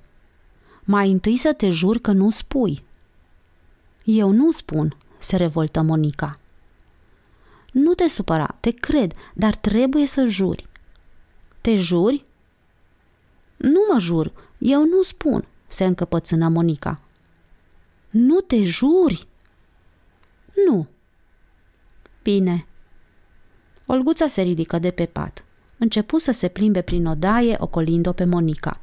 Într-un târziu, se așeză pe marginea patului. Te-ai supărat, Monica?" o dezmierdă Olguța. Nu, se îmblânzi Monica. Dar de ce nu mă crezi? Atunci te rog, jură-te. Te rog, Monica, fă mie plăcerea asta. Haide, Monica. Bine, mă jur. Ei, vezi? Bravo! Pe ce te juri? Făcând ocolul odăii, ochii Olguței se opriră o clipă deasupra măsuței de noapte. Monica zări privirea Olguței.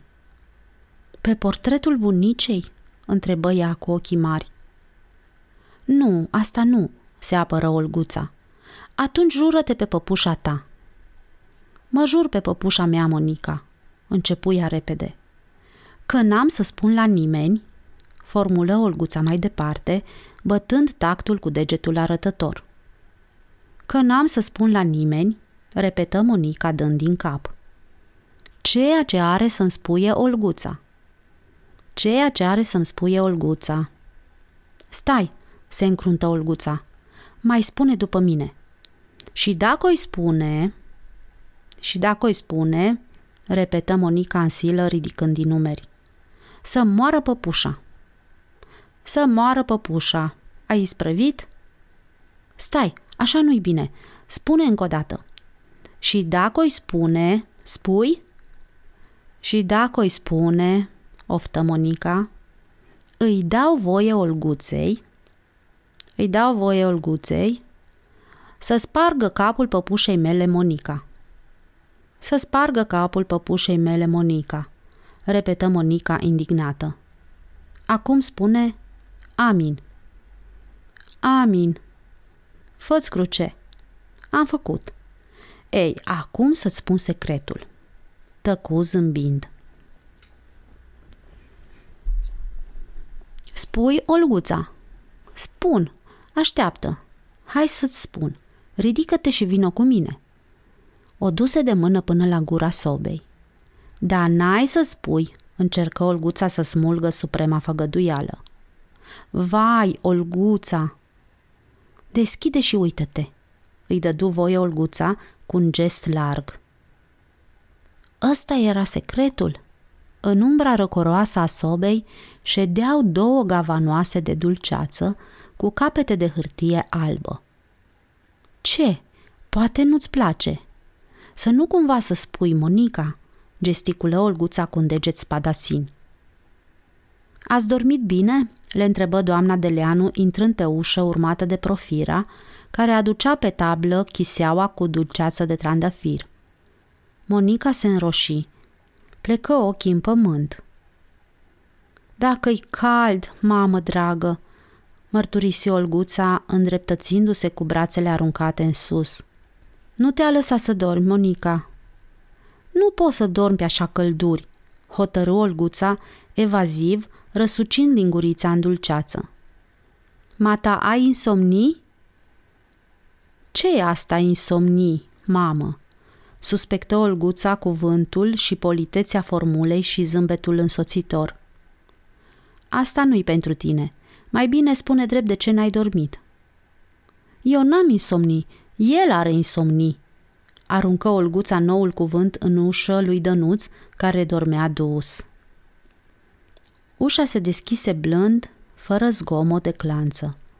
Fiindcă umblau în vârfuri, ghetele scârțâiră, dojenite de un ț bine cunoscut al lui Dănuț. Doamna Deleanu făcea ț încrețind nasul și scuturând capul cu o mișcare vioaie, când era enervată din pricini mărunte, ori din pricini mai grave și trebuia să se stăpânească de pildă, fiindcă nu intra ața în urechile acului, sau fiindcă lampa fila de mult, înainte de a fi băgat de seamă, sau când un musafir fără creștere mânca brânza cu cuțitul. Doarme, umblă încet. Profira pășea de sculță ca și când ar fi avut cizme. Podelele duduiau. Copiii, mai de mult, o porecliseră sfânta lui Sfântul Ilie – Tic-tac, tic-tac, tic-tac, bang! Vorbi pendula din părete, nesocotind porunca de tăcere. Bătuse jumătatea lui cinci. Să-l scol, șovăi doamna Deleanu, cumpănind primejduirea somnului de noapte cu binefacerile somnului de după masă. Storul cu resort nu țâșni cum avea obicei când îl smucea dănuț – se urcă lin, însoțit de mâna doamnei de Leanu, până la cerul copt de soare, între frunzele mărului domnesc de la geam. Dănuț își stăpâni un zâmbet de superioritate. Pleapele lui pe care le privea cu ochii închiși împodobeau haina de mătasă cenușie a somnului abia isprăvit, cu întortocheate crizanteme portocalii scuturate din lumină.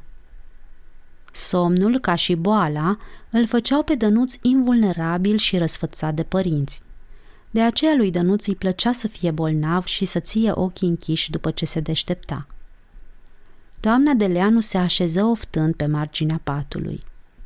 Prezența ei parfumă altfel căldura venită din livadă. Se uită la mine. Ha, ha! Cucu, aici Țipă gândul lui Dănuț, țupăind, ascuns în trupul cald și fericit, ca într-un pod în care atârnă lenia strugurilor copți. Genele lui Dănuț tremurau. Începu să clipească. Hai, scoală, leneșule! Hai, somnorosule!" îl îmbie doamna Deleanu, culegându-i buclele de pe frunte.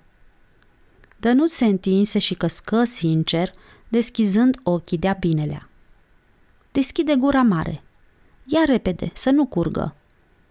Lingurița plină, adusă plutitor deasupra paharului cu apă care o oglindea, intră dulce în gura căscată și ieși a nevoie dintre buzele închise, asupra-i, curată la față. Doamna Deleanu cuprinse cu brațul capul lui Dănuț, îl ridică, ajutându-i ca unui convalescent neîntremat să bea apă din pahar. Dănuț primea calm răsplata somnului. Bluza de mătasă înflori cu roș de mac neast în părul văratec al olguței. Își încheie grabnic centura de lac, despărțitoare la mijloc, între bluză și între rochița ecosez. Gata, răsuflă ea, încântată că a trecut-o pe Monica. Stai, Olguța, nu ți-ai pus ciorapii!" Privindu-se în oglindă peste umăr, ridicată în vârfuri, Monica își încheia la spate nasturii rochiței de doliu. Monica, nu mi-ai văzut ciorapii?" întrebă Olguța căutând, scoasă din fire și sub pernă. Nu i-ai pus pe scaun?" I-am pus, dar nu-s!" se înfurie Olguța trântind perna. Poate i-a luat profira să-i cârpească. Am să-i arăt eu ei. Cum? Nu-i dau voie să umple lucrurile mele. Eu nu-s copil. Bombăni Olguța trântindu-se din nou pe pat. Îți dau eu o păreche de ciorapi. Vezi, îți vin, o îndemnă întrebător Monica, așezându-i ciorapii la căpătâi. Nu vreau nimic, nu primesc. Eu nu mă mișc din pat până ce nu-mi dă ciorapii mei. Uite, Monica, i-am găsit. Mersi. Ciorapii azvârliți de Olguța atârnau peste pălării în cuierul ușii. Ești gata, Olguța? Îndată. Își pălmui părul cu amândouă mâinile în dreapta și în stânga unei cărări alese pe nevăzute. Ia uite-te, e bine? De ce nu te piepteni în oglindă, Olguța? O întrebă Monica, îndreptându-i cărarea. Olguța se plecase docil sub mâinile Monicăi. Isprăvind, Monica îi strânse părul la tâmple cu șuvițele alipite, păstrând o clipă în palmele ei capul pieptănat corect, ca pe o enormă boabă de cafea Ceylon prăjită din calea afară. Olguța se privi în oglindă. Ia să vedem care din noi e mai înaltă. Ce bine stă cu bluză roșie. Ești frumoasă, Olguța. Tu ești mai înaltă, dar eu sunt mai voinică, se consolă Olguța, lățindu-și umerii, bombându-și pieptul în oglindă. ridică șosetele, Olguța. Lasă-le așa, haidem. În fața ușii se răsuci pe loc, pironită de un gând. Ascultă, Monica, să știi că azi are să se întâmple ceva. Nu știu, ridică din numer Monica, potrivindu-și cu degetul elasticul pălăriei pe sub bărbie. Îți spun eu, o asigură Olguța. Bine, dar ce are să se întâmple? Ceva, se încruntă enigmatic Olguța. Și ce pot să fac eu? Ba poți. Eu? Sigur, apăsă Olguța privind-o în ochi. Ce pot eu? Tu trebuie să ții cu mine. De ce? Fiindcă tu ești prietena mea. Sigur. Atunci mi-ai făgăduit? Da, Olguța, oftă Monica. Tănuț străbătu casa în goană. Îi erau mâinile flămânde. De când așteptau ele sfoara zmeului? Totuși, după ce trânti ușa antretului din față, gata să fugă, încetini pasul și se așeză pe treptele pridvorului calde de soare. Zmeul era acolo. Dănuț era aici. Înainte de a se juca, Dănuț se bucura că are să se joace. Și aștepta. Fiecare bucurie avea pentru Dănuț, întocmai ca și săptămâna, o sâmbătă și o duminică. Duminica, în timpul școlii, era vacanța cea mare a săptămânii. Sâmbătă era ajunul ei. Iar pe când bucuria duminicii era întotdeauna întristată de apropierea treptată a celei mai urâte zile din săptămână, luni, zi neagră în calendar după ziua roșie, bucuria sâmbetei era ocrotită de apropierea unei duminici care o despărțea de luni. Dănuț ajunsese să prețuiască mai mult sâmbăta decât duminica. De duminică parcă se temea. Știe, gândi Olguța, văzându-l pe Dănuț așezat pe scări. Mușcă o îmbucătură bună din tartina cu unt, rugă pe Monica să-i ție restul și, cu mâinile slobode, coborâ treptele. Monica o urmă cu tartinele în mână, nemai îndrăznind să muște din a ei. Trecură pe lângă Dănuț, atingându-l cu umbrele lor. Dănuț întoarse capul într-altă parte. Laș, murmură Olguța pentru sine, cuvântul laș, curând învățat într-o poezie patriotică și tălmăcit de tatăl ei. Ce înseamnă asta laș, papa? Cum să-ți spun eu ție? Uite, dacă cineva îți dă o palmă și tu nu-i răspunzi, ești laș. Va să zic că eu eram lașă, papa? De ce? Bine, papa, când îmi trăgea mama cu papucul unde știi tu. Îi replicase Olguța privindu-l pe sub sprâncene. Asta e altceva, începuse să râdă domnul Deleanu. Și dacă aș fi dat și eu? Îndrăznise Olguța cu oarecare codeală și fără convingere. Ai fi fost obraznică și s-ar fi supărat și papa. N-am înțeles. Mai spune o dată, papa. Și în sfârșit se lămurise Olguța că un copil nu poate să fie laș decât între copii, dar că acolo nu trebuie să fie. Haide, Monica, n-avem ce căuta aici. Un început de neliniște îl cuprinse pe Dănuț după ce trecură fetițele. Abia atunci își dădu seama că lipsea ceva. Ceva. A, nu se auzea zbârnuitoarea zmeului. Cu inima în hopuri se repezi spre sejar. Sub cerul fără Dumnezeu și fără zmeu, Dănuț ceti febril biletul înfipt în sfoara care atârna, tăiată de stejar. Asta pentru palmele de la gară, buftea. Olguța de Leanu Sufletul lui Dănuț căzu, tăiat ca și sfoara zmeului. Se așeză ostenit de durere la rădăcinile stejarului. De data aceasta, turbinca lui Ivan era plină de lacrimi. Mai lasă zmeul, Dănuț, hai și mănâncă ceva, îi strigă din capul scărilor doamna Deleanu. Dănuț, n-auzi? Doamna Deleanu coborâ scările. Te-ai lovit, Dănuț? De ce stai așa? A, ăsta era farfecele Olguței.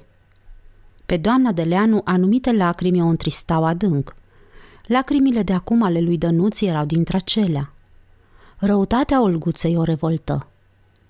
Hai cu mama, Dănuț. N-ai tu încredere în mama? Dănuț aștepta un miracol. Doamna Deleanu îl luă de după gât înspre casă.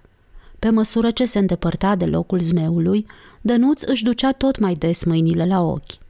Se împiedică de scară, orb și zguduit de suspine, ca de pragul unei temnițe. Duduie, Olguță, duduie, Olguță!" dădu alarma în livadă un glas ascuțit. Aha, se pregăti Olguța. Aici-s, înfruntă ea începutul începutului. Duduie, Olguță, începu Anica gâfâind de alergătură, cu mâinile pe sâni. Vă poftește conița în casă. Spune-i că vin. Nu se poate, Duduie, dăduia cu spaimă din cap. A poruncit conița să veniți îndată, că de nu... Anica plecă rușinată ochii în pământ. Să vă aduc pe sus. Să poftești. Du-te și spune că vin, comandă Olguța. Ia ca mă duc, dar să veniți, duduie Olguța, se milogia Nica. Olguța așteptă până ce pierdu din ochi tulpanul roș al Anicăi. Acum haidem.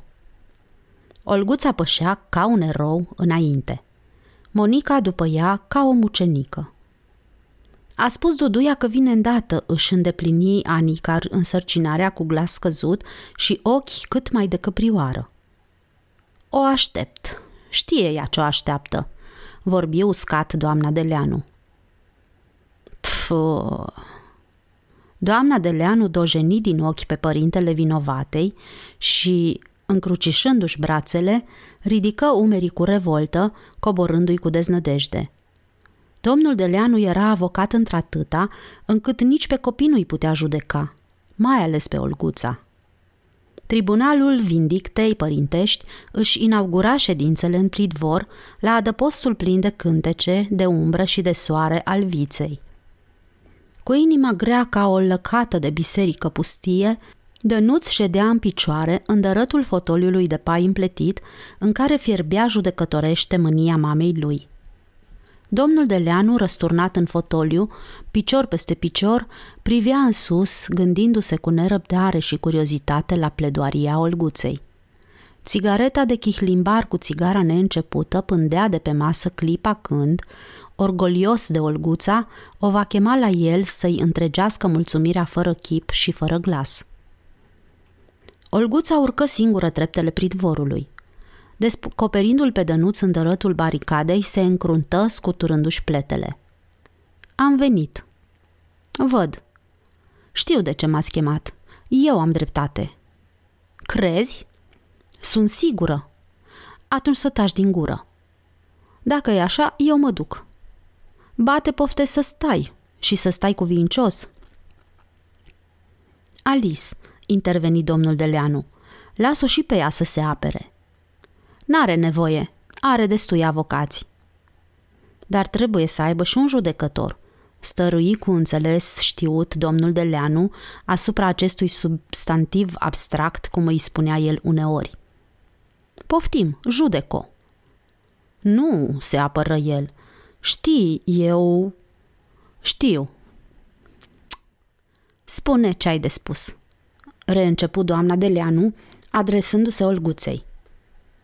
Eu tac. Olguța, nu mă scoate din sărite. Eu tac. Dănuț, spune tu ce ți-a făcut. Eu am iertat-o, îngână posomorât și răgușit Dănuț. Asta nu, sări Olguța. Iertare nu primesc. Eu am dreptate. El m-a lovit întâi. Așa-i, Monica? Asta e adevărat. Am văzut și eu, la gară. Vedeți? triumfă Olguța. Minți, se revoltă Dănuț. Ba tu minți. Nu e adevărat. Ba da, tu m-ai insultat și tu m-ai lovit, zvâcni Olguța gata să-și ia revanșa. De ce m-ai făcut buftea? Fiindcă ești. Eu? Tu, buftea. Să-mi dea zmeul, mamă, scânci Dănuț. Ial, zâmbi Olguța mefistofelic, arătându-i cerul. Am ascultat destul. Lasă-mă pe mine, Dănuț. Îl acoperi doamna de Leanu. Sigur, toți pe mine. Olguța. Eu am dreptate. Foarte bine. Ai să te duci la tine în odaie, unde ai să stai toată ziua și ai să scrii de 100 de ori eu am dreptate și de 200 de ori eu n-am dreptate. Mâine dimineață să vii să-mi spui față de Dănuț cine are dreptate. Dacă vrei să-ți mai dau voie să te joci și să capeți bomboane. Să stau până mâine dimineață în odaie? Eu? Sui glasul olguței treptele eșafodului, împlântând pe ultima roșul răzvrătirii. Da, tu și imediat. Dacă e așa, eu mă mut. Te muți? Mă mut. Și unde mă rog? La Moș Gheorghe. El nu mă persecută fiindcă am dreptate și fiindcă nu-s băiat. Domnul de Leanu aprinse țigara. Olguța pierduse procesul cu brio. Olguța, trebuie să o asculți pe mama. Olguța se încruntă. Domnul Deleanu făcu o pauză savantă, dând răgaz propoziției să capete o valoare neatârnată. Rostogoli un colac de fum aromat spre Olguța. Când te roagă tata. Olguța intră în casă, cu capul sus, strănutând. Așa strici tu copiii. Alice, începu domnul Deleanu, răsfirându-și mustețile. Spune drept, Alice, fără mânie, fără enervare – dacă Olguța nu-i un drac îngeresc, zâmbi ei cu ochii Olguței. Așa e, oftă doamna de Leanu, abia stăpânind o lucire de tainică mândrie. Și se grăbi să dezmier de capul înfrântului Dănuț. Bine face tanti Alice, observă în șoaptă Monica, gata să facă la fel. Lasă, Dănuț, îți cumpără mama un zmeu mai mare. Uite, Chiar acum scriu la Universel. Acum iau-o pe Monica de mână și jucați-vă împreună. Dănuț luă cu acreală mânuța timidă a suplinitoarei zmeului și o smuci spre livadă. Doamna Deleanu se ridică de pe fotoliu, pornind spre ușă. Din treacăt, dezmierdă fruntea impertinent bombată a capului culcat pe speteaza fotoliului. Și pe tine ar trebui să te pun la colț, zâmbia blând.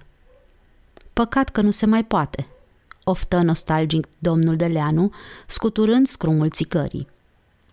Olguța ieși din odaia ei, închizând ușa cu zgomot. Se îndreptă spre ușa din față, fără șovăire, călcând apăsat pe covorul moale. Bătu cu degetul îndoit în ușa ietacului doamnei de Leanu, de două ori, corect, glacial. Pot să intru?" Bătu din nou precipitat și violent. Au! Începu să-și sugă, plină de mânie, încheietura îndurerată. Bătu din nou cu pumnul în ușă. Nu pot să intru?" apostrofă ea clanța piezișă. Dădu buzna în odaie. Am venit să... Ietacul era gol. Aha, se dumiri Olguța. Se îndreptă spre salonaș. Un picior îi lunecă pe podeaua bine ceruită, mai mai s-o trântească. Se uită crunt la podele, cu gândul la Anica, ale cărei oglinzi erau podelele, și se întoarse întărăt. Făcându-și vânt, își dădu drumul pe ghețușul roșcat. Buf! Pocniră mâinile ei în ușa salonașului. Cei? M-am împiedicat, gâfâi Olguța cu mâna pe clanța din față. Te-ai lovit?" sări de grabă doamna de Leanu. Nu, răspunse Olguța reluându-și demnitatea. Ce vrei? Am venit să cer hârtie, cerneală, condei, peniță, sugătoare și un transparent. Mai născoci Olguța cu noua suflare. Pentru ce? O întrebă distrat doamna Deleanu, ținând cu mâna foile cărții cetită până la mijloc. Ca să scriu de 100 de ori că am dreptate. Și de 200 de ori că n-ai dreptate, adăugă doamna Deleanu, întorcându-și cartea pe dos. Olguța își trecu mâna pe frunte, îndepărtând șuvițele alunecate. Doamna Deleanu deschise saltarul birouașului de lemn din trandafir – Scoțând o plumieră de lac japonez, începu să caute cu mișcări de pianistă prin rafturile înguste. O flacără bombată se desprinse dintr-un bujor roș. Olguța o culese din zbor, o prefăcu în punguliță, o umplu cu suflarea ei și o pocni de frunte. Poc! La zgomotul fetiții, doamna de leanu tresări. Iarte-ți de drăci! Uite un condei frumos! Fruntea Olguței se încărcă și o peniță nouă. Mai dă-mi una, pretinse Olguța întinzând mâna mai departe, cu o atitudine de picolo nemulțumit de bacșișul căpătat. Poftim încă una. asta e claps, îi explică doamna Deleanu. Nu pot scrie cu claps. Te rog, lasă-mă. Ce-ți place? Hai, spune. Aluminium, triumfă Olguța păstrând penița claps. Poftim aluminium. Acum lasă-mă. ia și călimara și vezi să nu o scapi pe jos. Ce mai vrei, Olguța? Și își ieși din fire doamna de Leanu văzând-o că tot nu pleacă. Hârtie. Uf, n-am hârtie. Răspunse scurt doamna de Leanu, închizând cutia cu hârtia de scrisori. Atunci să nu scriu? Bate poftesc. Du-te imediat la tata și spune-i să-ți dea colic câte vrei. Mamă, nu pot să deschid ușa. Trântindu-și cartea pe birou cu foile răscolite, doamna Deleanu servi de portar măriei sale pedepsita. Papa, m-a trimis mama să-mi dai coli. Pentru ce, dragul tati? Se interesă domnul Deleanu îndoindu-și ziarul. M-a pedepsit, papa, nu știi? Punând călimara pe masă, Olguța culese cu solicitudine scrumul din capătul țigării, în palmă și îl suflă spre vița pridvorului. Haide-mă în birou, Olguța, să-ți dau coli. Și un transparent, papa. Și un transparent. Olguța întinse mâna spre călimara de cristal. Lasă că o iau eu, se oferi galant domnul Deleanu. Mersi, papa.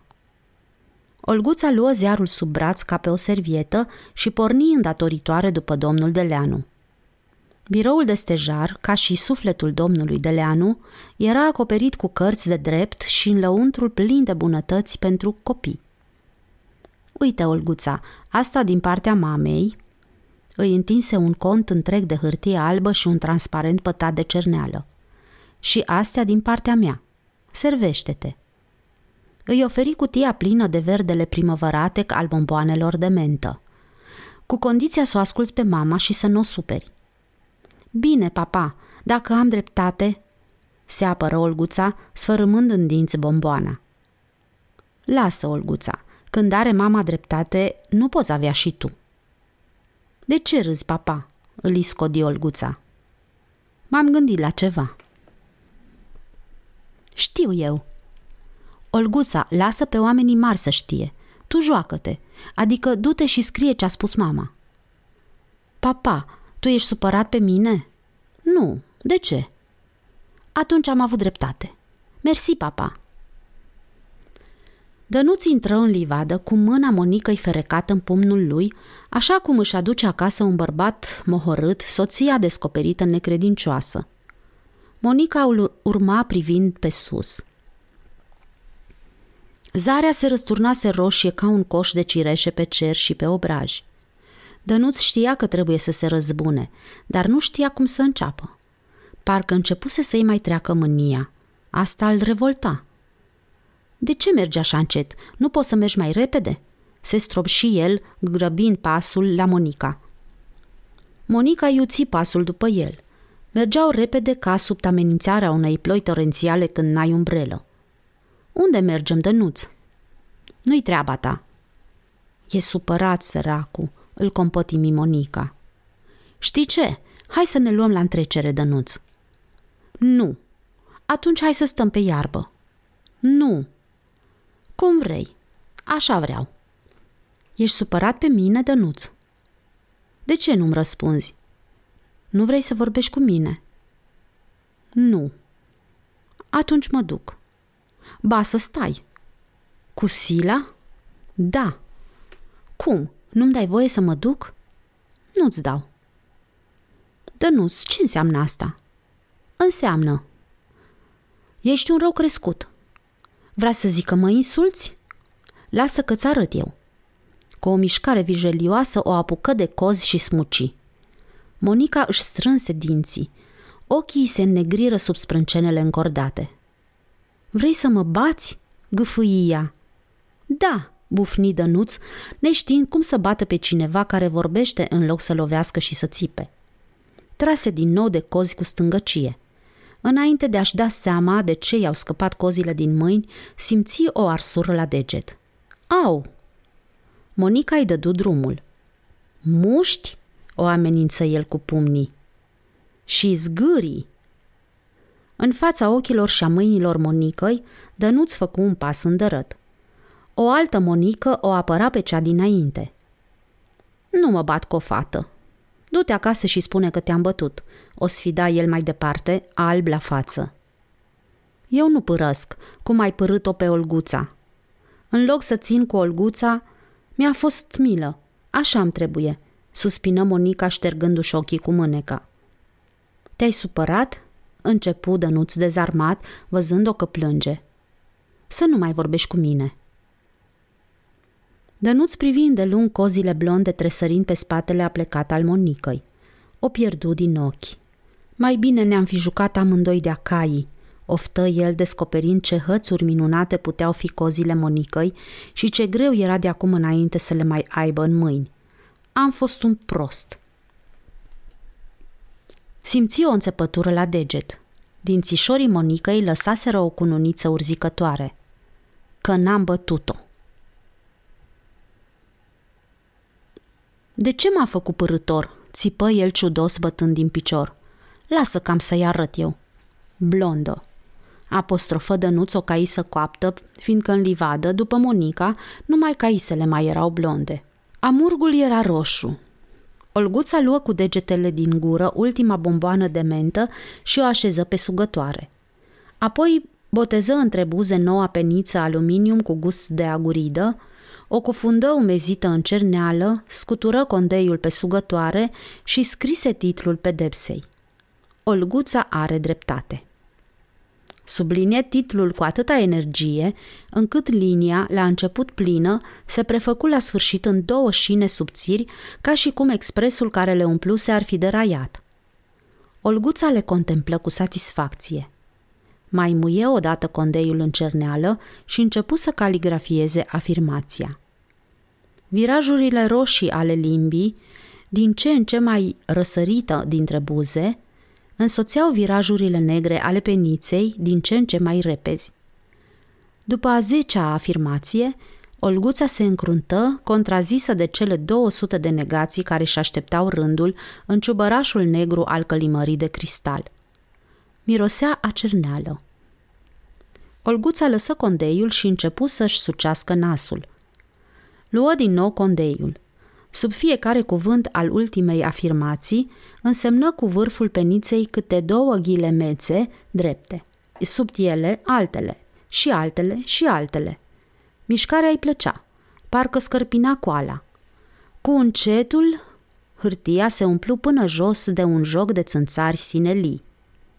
Olguța nu era mulțumită. Iar lăsă condeiul, iar își suci nasul. Luă și bomboana de mentă punând-o în gură. Începu să facă gimnastică suedeză cu degetele, deschizându-le, închizându-le, deschizându-le, închizându-le. Cu un uac de castaniete, degetele pocniră lovind vioi podul palmelor. Bomboana de mentă explodă în dinți. Condeiul se ridică în aer, orizontal, și de acolo o coborâ inspirat asupra unei coli intacte.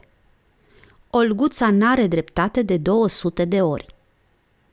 Olguța privi cu milă pe reprezentanta celor 200 de negații, ca pe un plenipotențiar mut. Făcuse întradins o greșeală de ortografie, scriind nare într-un cuvânt.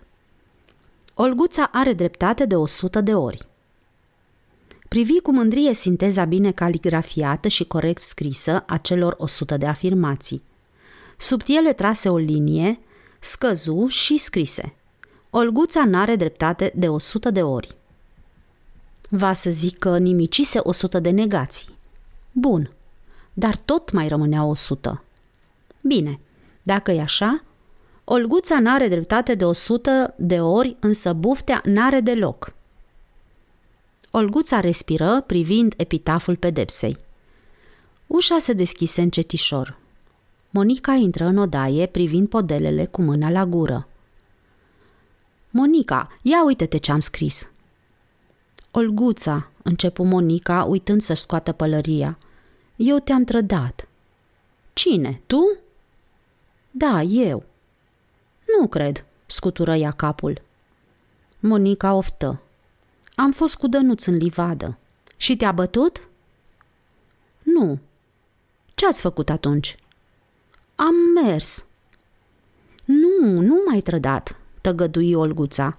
Ai ținut cu mine când te-am întrebat. Ai voie să mergi cu el în livadă. Ridică ea cu indiferență umerii, schimbând tonul. Numai să nu te bată. El știe că ții cu mine, o încredință ea confidențial. Da, știe, suspină Monica. Ți-a spus el? Nu, știu eu. Sigur, ai dreptate. Da. Și ți-a spus ceva? Nu, eu nu mai vorbesc cu Dănuț. De ce? Așa. Foarte bine, aprobă Olguța. Tu ești prietena mea. Da, Olguța, îți promit că de acum înainte sunt numai prietena ta. Bine, acceptă Olguța. N-ai văzut ce am scris? Cum? Ai și scris? Uită-te! A, numai atât ai scris, se liniști Monica. Ce, nu-ți place? Nu zic că nu, dar scriu eu pentru tine. Dar nu vreau, așa am vrut eu să scriu. Tanti Alice a văzut? Așa vreau eu, se împotrivi Olguța. Olguța, fă și mie o plăcere. Eu ți-am făcut, vezi? Am jurat pentru tine.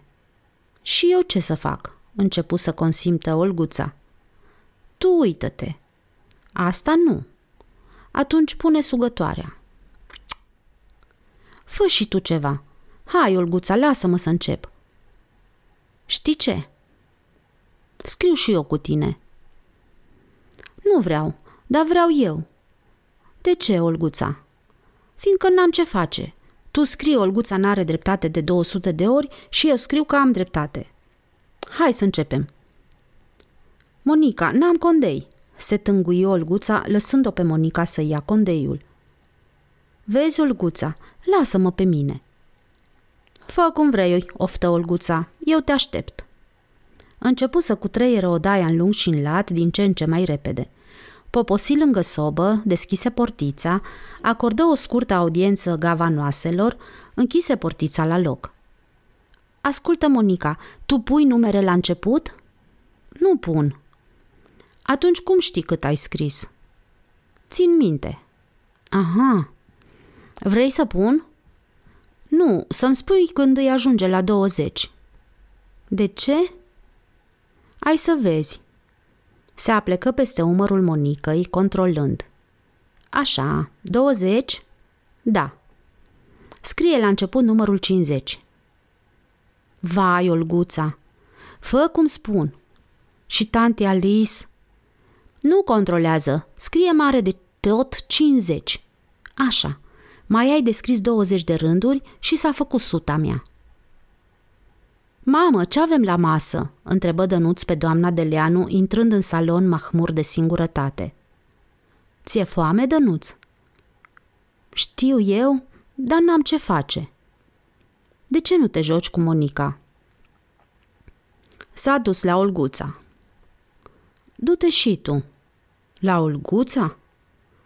Bine, ia o carte și cetește." Ce carte să iau?"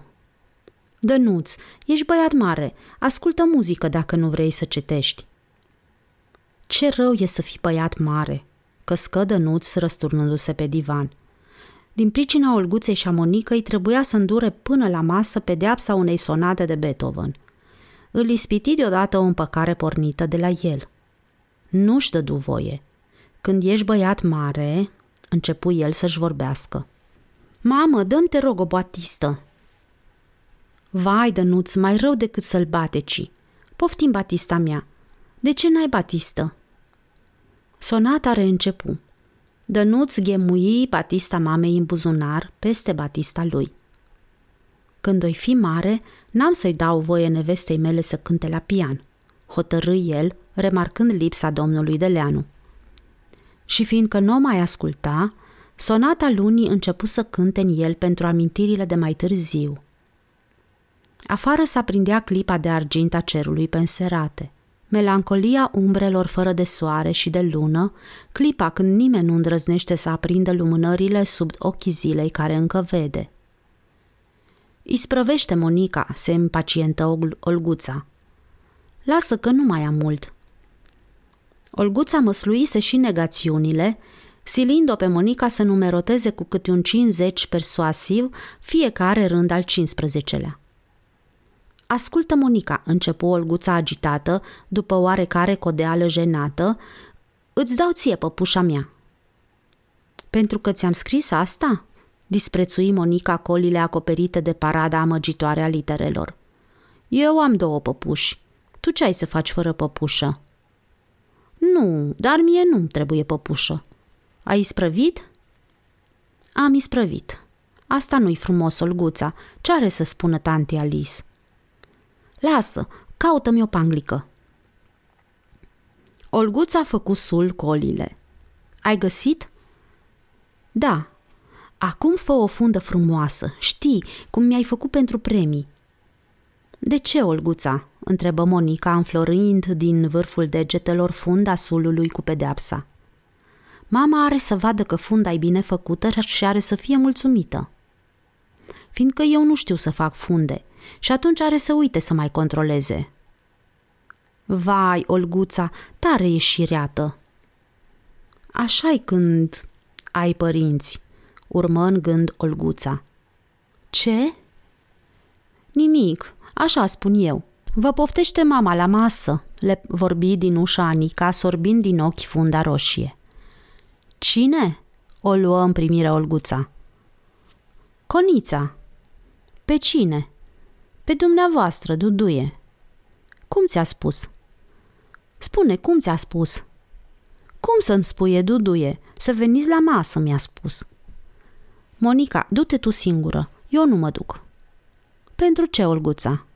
Fiindcă nu m-a poftit pe mine. Și eu am făcut pedeapsa. Iar începe Olguța. Te rog, eu fac ce trebuie. Du-te și spune că eu nu vin la masă, fiindcă nu m-a poftit scandă ea cu mâna și cu piciorul. Și ce ai să faci? Am să aștept să mă poftească. Tante Alice, m-a rugat Olguța să te întreb dacă poate să vină la masă. Sigur că da. Anica, du-te și o poftește. Al dracului sfetele, se mândri Anica, alergând din nou în dărât. Domnul Deleanu își întoarse fața din lumină zâmbind. Recunoscuse retușarea. Luau masa în pridvor. Ca pentru un început de chef, nevăzuți, greierii își acordau subțire scripcele. Broaștele își dregeau glasul. Am venit. Olguța întinse sulul ca un pretext pentru fundă. Bravo, Olguța, o lăudă înduplecată doamna Deleanu. Olguța zâmbi modest și blazat. Ei, acum fiindcă ești o fată cu minte, să ne spui frumos și drept cine a avut dreptate, tu sau Dănuț? Olguța privi adânc pe domnul Deleanu. Mata, dragă mamă. La masă, copii, că se răcește supa, izbucni gălăgios domnul Deleanu de teama unui nou proces. Spune drept, Olguța, îți pare rău de ce ai făcut? O întrebă doamna Deleanu cu polonicul de supă în mână. Îmi pare rău după zmeu, oftă Olguța. În jurul lămpii cu glob roz, începură să cotească fluturii ca niște delicate vehicule la ultimul rond al unei șosele. Fața de pansea albă cu trup gigantic a pachiței visa, ascultând muzica lingurilor de supă. Mâinile ei încrucișate odihneau orizontal pe pântece. Dănuț, nu sorbi supa. Iar. Dănuț, de ce nu te înveți să mănânci frumos? Monica, arată-i, te rog, cum se mănâncă supa. Cu rumen în obraj, ca o logodnică sărutată în fața părinților, Monica aplecă vârful lingurii spre buze, insinuând supa, lin, fără murmur. Acum fă și tu la fel. Miau! Modulația de foame a pisicilor se mlădie veridică în noaptea de vară. Câți? se stropși doamna Deleanu spre întunericul de sub masă, dând cu piciorul. O pisică nevinovată suferi în locul olguței. Domnul Deleanu își șterse cu șervetul un zâmbet înstelat de supă. Începură să se adune oaspeții nepoftiți ai meselor de afară. Veni mai întâi Ali, poanterul lăptos, roșcat și jovial – se așeză lângă doamna de Leanu, privind-o cu deferență hămesită. Era plin de ticuri sau de purici. Clipea. Nările îi tremurau mereu mobile. Strănuta. Își sucea gâtul ca cei care poartă gulere strangulatoare. Își culca tâmplele când pe o parte, când pe alta. Hăpăia muște și le înghițea ca și cum ar fi avut amigdalită. Își freca din apoiul pe jos, botul îi se sfădea cu coada – coada cu podelele, podelele cu picioarele. Marș, Ali! Se dădu lângă Dănuț, tot scuturându-se, tot gudurându-se, plin de vorbe dulci, dar vorbind prea tare. Uiu, hau, hau! Din farfuriile schimbate se înălță mirosul fripturii. Chemați de el, dulăii din ogradă cu ochii de haiduc și sfiel de căprioară, răsăriră întunecați pe scări și nu îndrăzniră. Sub garda picioarelor mesenilor, pisicile se strânseră mai tare, mute, cu un fior de frig de-a lungul spinării. Patapum stâng, patapum drept, patapum stâng, patapum drept, comandă Olguța în picioare pe scaun, nemai ținând seamă de nimic. Cu o ureche neagră pe ochi și una răsfrântă pe ceafă, castanie, cu bot crocodilian, pieptos, cu picioarele strâmbe, cu mers legănat și chilos de atlet în frac, besetul patapum, ghidușul ghidușilor și bucuria olguței își făcuse apariția. În timpul zilei nu-l putea descoperi nimeni. Se ascundea ca o tragediană răscoaptă de lumina soarelui. Veni de-a dreptul la Olguța, conștient parcă de ilaritatea care îl întâmpină. Se opri la picioarele scaunului, aplecându-și capul într-o parte ca cineva care spune Aud? Patapum drepți. Patapum făcu un sluj ostășesc. Patapum bum. Patapum căzu drept pe spate. Patapum sus. Patapum învie dând din coadă. Patapum hap. Cu o strâmbătură acră, ca la unt de ricină, Patapum înghiți musca oferită. Bravo, Patapum! Patapum făcu o piruetă, își înflori sluj cu jumătate din friptura olguței în dinții ilari. Monica râdea cu hohote. Îi căzură lacrimi pe friptura surprinsă. Doamna Deleanu râdea cu ochii la Monica. Domnul Deleanu cu ochii la Olguța. Olguța în brațe cu patapum și lampa roză tuturora. Demn, Dănuț întinse o bucată de friptură lui Ali, singurul rest de seriozitate cu care mai putea vorbi și care l-asculta. Ali, țipa ascuțit Olguța, sărind de pe scaun cu mâinile pe urechi. Din brațele ei, expulzat, patapum se rostogoli până sub botul lui Ali, care, de sus, aruncă o privire dezgustată bătrânului nemernic. Acoperindu-și pletele cu mâinile, Olguța își ascunse capul violent în brațele doamnei de Leanu. Ce-i, Olguța? Ce s-a întâmplat?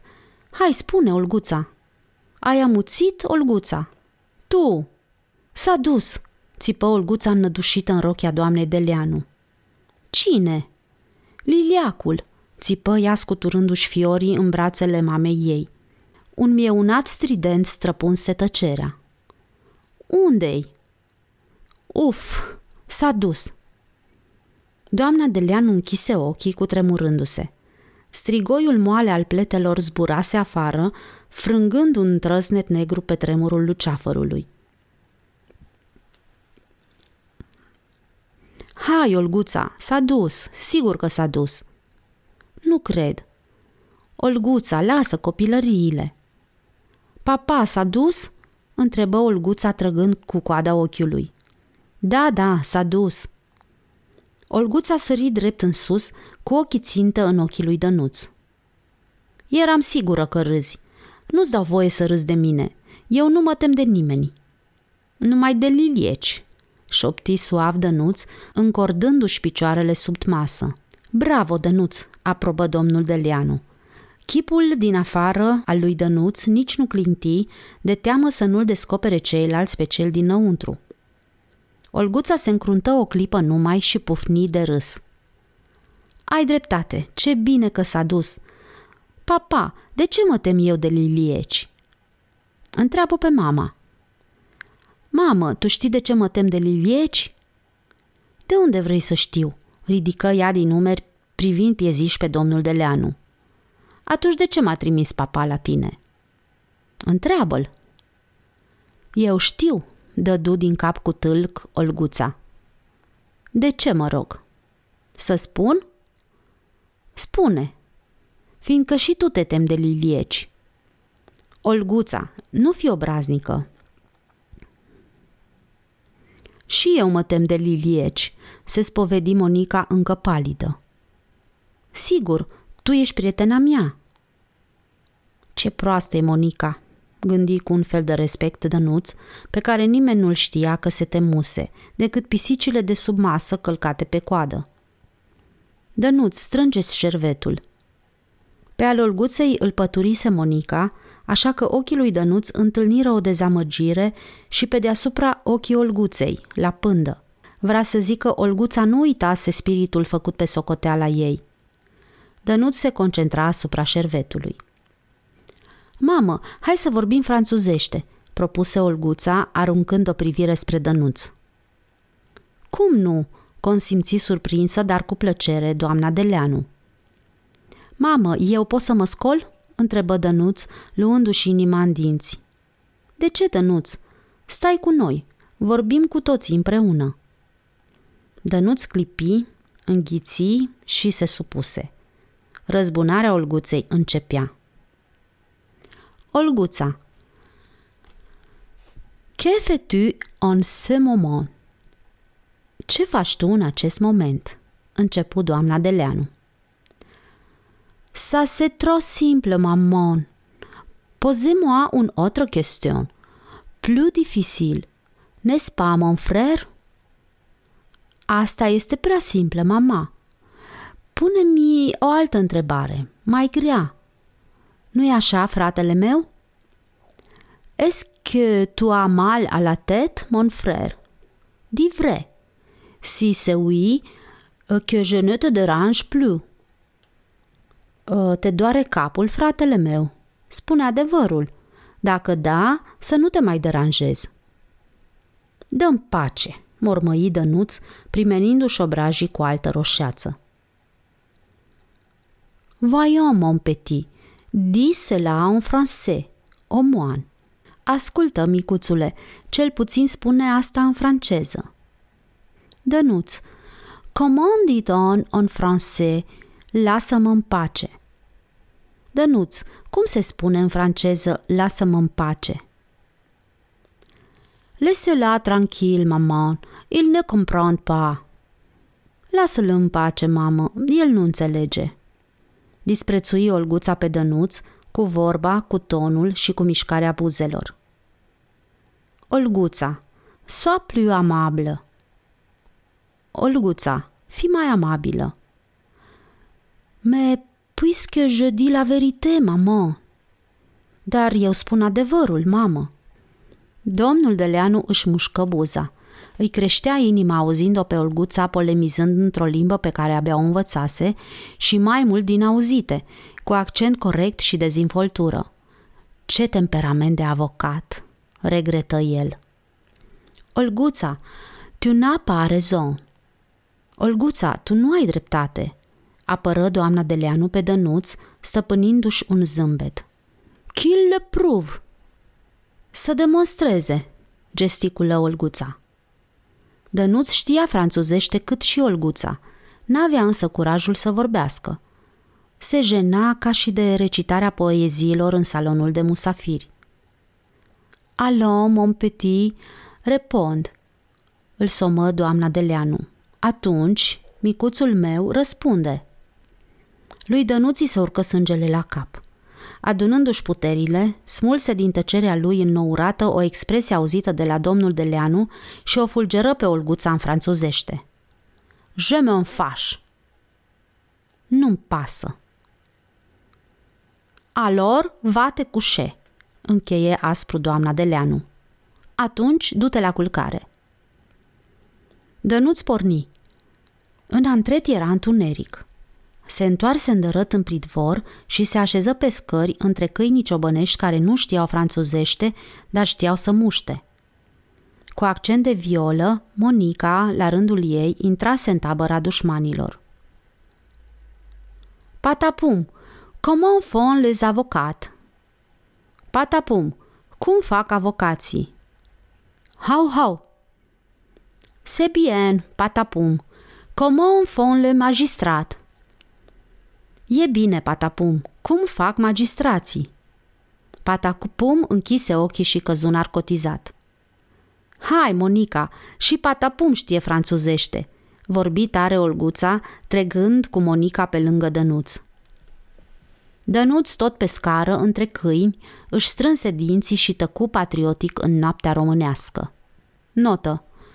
Patapum a devenit nume propriu din expresie interjecțională care s-ar putea traduce hodorong-tronc. Închei nota.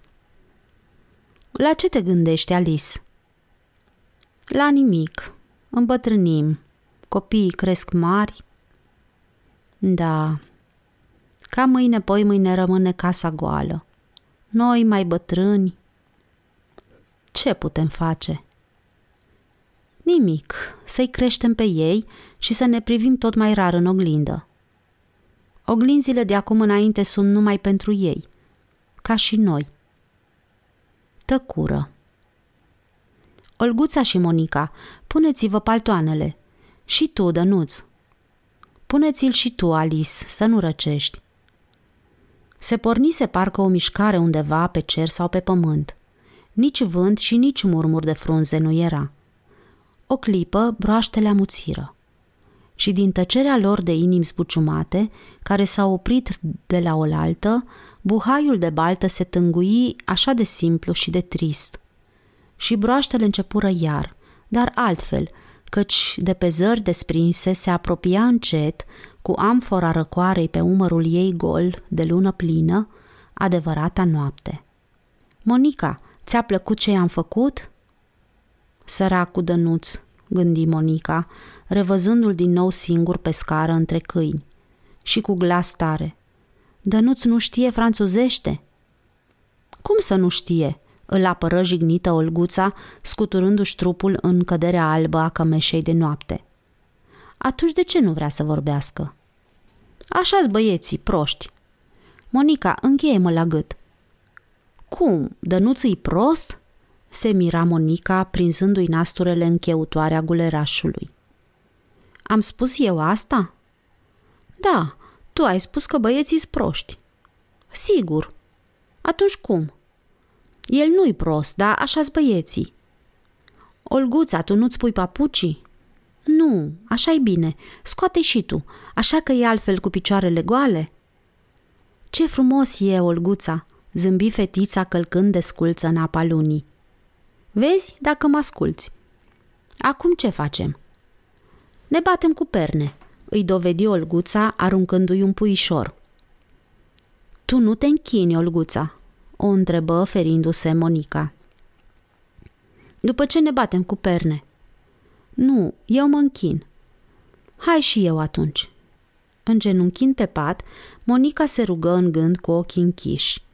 Tatăl nostru cel din ceruri. Olguța cu glas tare în picioare. Se opri ca să îndrepte icoana strâmbată de inaugurarea bătăii cu perne. Monica, tu ai vrea să fii Maica Domnului. În numele Tatălui, al Fiului și al Sfântului Duh, amin. Ce ai spus, Olguța? O întrebă Monica, desprinzându-și fața din cerul bunicei. Hai să ne batem cu perne. Nu, tată, fiu, duh, amin. Dănuț știa de ce dormea Ali pe covor în odaia lui, în loc să doarmă afară în pridvor. Dar nimeni nu trebuia să știe nici ce știa Dănuț, nici că Ali sfărăia în odaia lui, încolocit pe covor ca un continent de purici.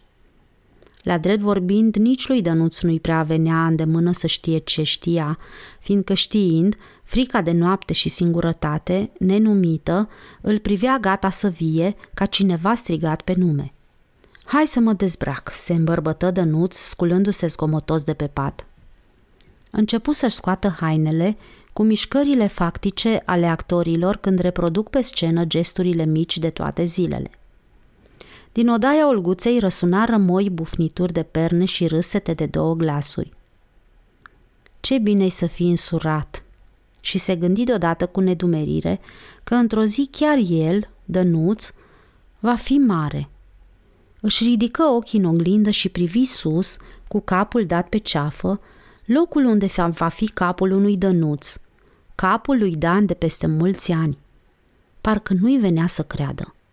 Adică va veni un străin, un uriaș, îl va înghiți pe dănuț și cu dănuț în el va face pe ceilalți să creadă că-i însuși dănuț? Ciudat. Și dănuț unde va fi?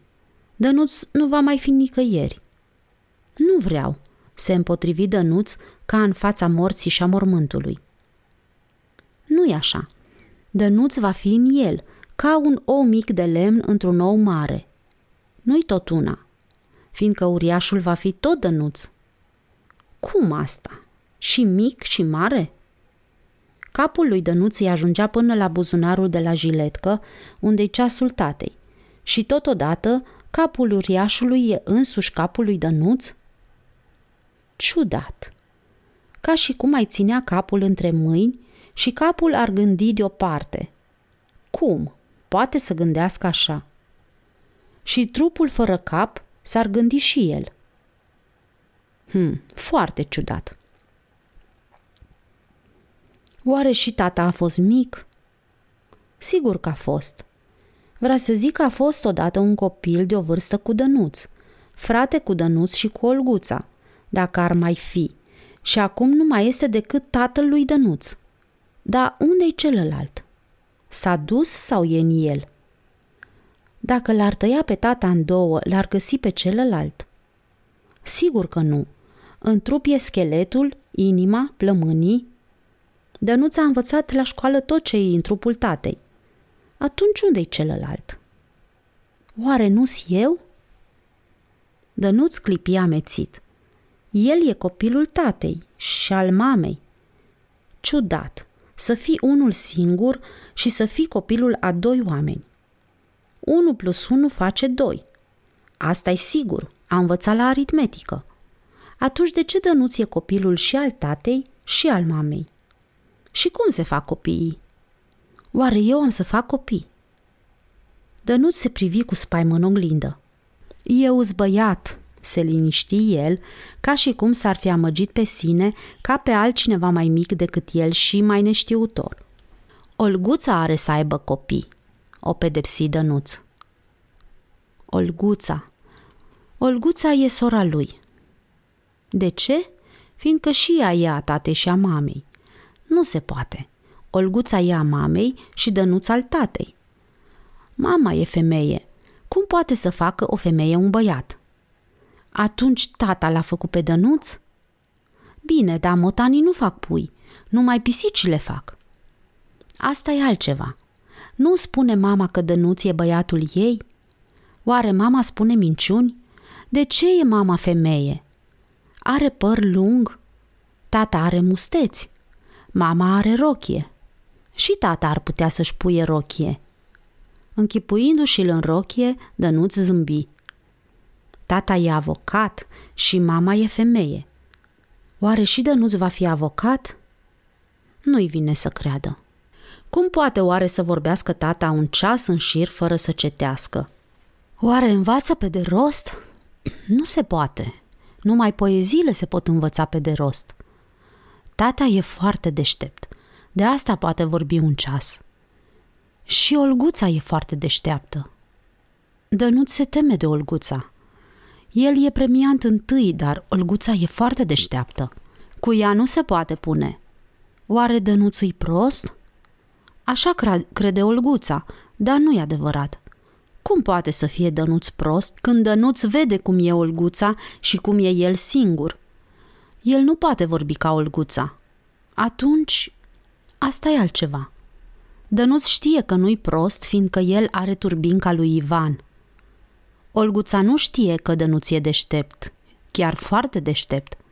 Dacă ar asculta Olguța ce gândește Dănuț, ce păcat, cu Olguța poate vorbi numai. Dănuț se privi deodată în oglindă. El vorbea sau altcineva?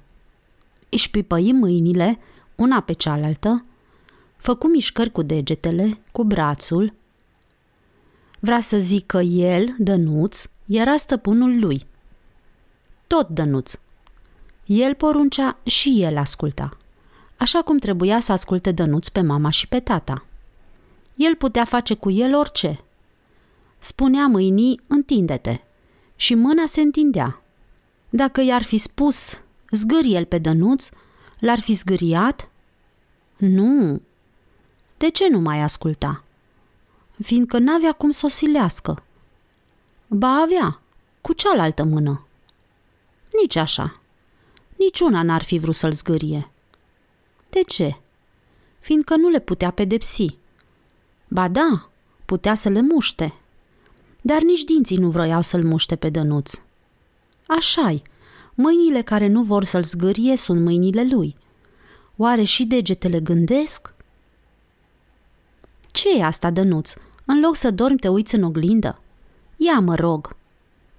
Doamna Deleanu, în kimono, făcea rondul de noapte pe tăcute, ca toți cei care îl fac. Te-ai spălat pe dinți? M-am spălat. Mâinile ți scurate? Ia să văd, dănuț, dănuț, pentru ce-s făcute perile de unghii? Pentru mata, mamă, ar fi răspuns Olguța. Gândi dănuț roșindu-se. Și mâine dimineață să vii să stai unghiile. Ai auzit?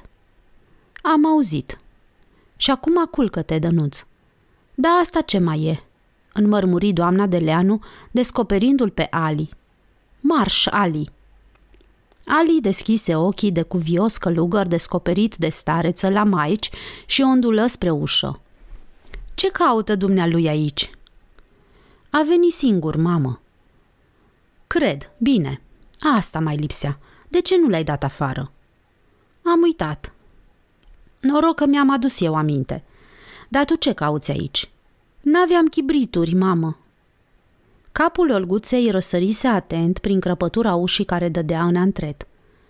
Umbli cu picioarele goale? Olguța! Nu-mi găsesc papucii. Am să-i arăt eu anicăi. Bate pofte să te culci. Ce cauți la mine în odaie? Se oțărâ Dănuț. Eu vorbesc cu mama. Asta e casa mamei. De ce nu o dai afară pe mama? Olguța, lasă-l în pace. Mamă, l-ai dat afară pe Ali? De asta ai venit. Hai la culcare, repede, Olguța. Mamă, câinii fac ploșnițe? Ce, ai găsit ploșnițe? Se spăimântă doamna de Leanu. Nu, mă întreb așa. Olguța, ai să mă nebunești. De ce, mamă dragă? Te rog, lasă-l pe Dănuț să doarmă. Eu nu-l las? El nu mă lasă pe mine. Olguța? Ia ca mă duc. Mamă dragă, tare bine-ți șade în kimono. Doamna de Leanu întoarse capul spre fereastră să-i zboare râsul acolo de unde răsar fluturii. Noapte bună, Dănuț! Îl sărută pe frunte, stinse lumânarea și ieși lăsându-l pe Dănuț cu lumina lunii și cu ceva care nu intrase încă în odaie. Dar inima lui Dănuț auzea venind, tăcută, mută, ascuțită ca umbra unui zbor de liliac, spaima. Începu un gând să povestească în gura mare, asurzitor ca un papagal, tot dialogul cu Olguța și cu mama. Ești un prost, ești un prost, ești un prost. Du-te și o bate pe Olguța. Nu ți rușine să te facă de râs? Să te facă de râs? Și un alt gând, dinpreună cu celălalt, șoptea ca șerpii. În cimitir se ridică din mormânt strigoiul. E galben la față, ochii negri ard. Dinții și unghiile cresc, cresc și strigoiul vine fără să-l auzi prin lumina lunii. În cimitir, în cimitir și nici nu-l auzi când vine. Deschise ochii. Spaima lunii umplea odaia. Se smulse de pe pernă și repede întoarse capul. Nu era nimeni la spate, dar poate plecase și venise la loc. Strigoii caută sânge de om tânăr. De fată tânără, țipă alt gând de-a lui Dănuț. Își făcu semnul crucii. Se culcase fără să spuie rugăciunea. Se făcu palid în paloarea lunii. Olguța lăsă lingura în gavanos, gavanosul îl vârâ în sobă, Monica se vârâ în pat. Hotărâtă, Olguța porni spre ușa dintre odaia lor și a lui Dănuț, de unde răsunau bocăniturile. cine e acolo?" Eu." Cine e eu?" Eu, fratele tău." Nu cred." Dacă spun." Și ce vrei?"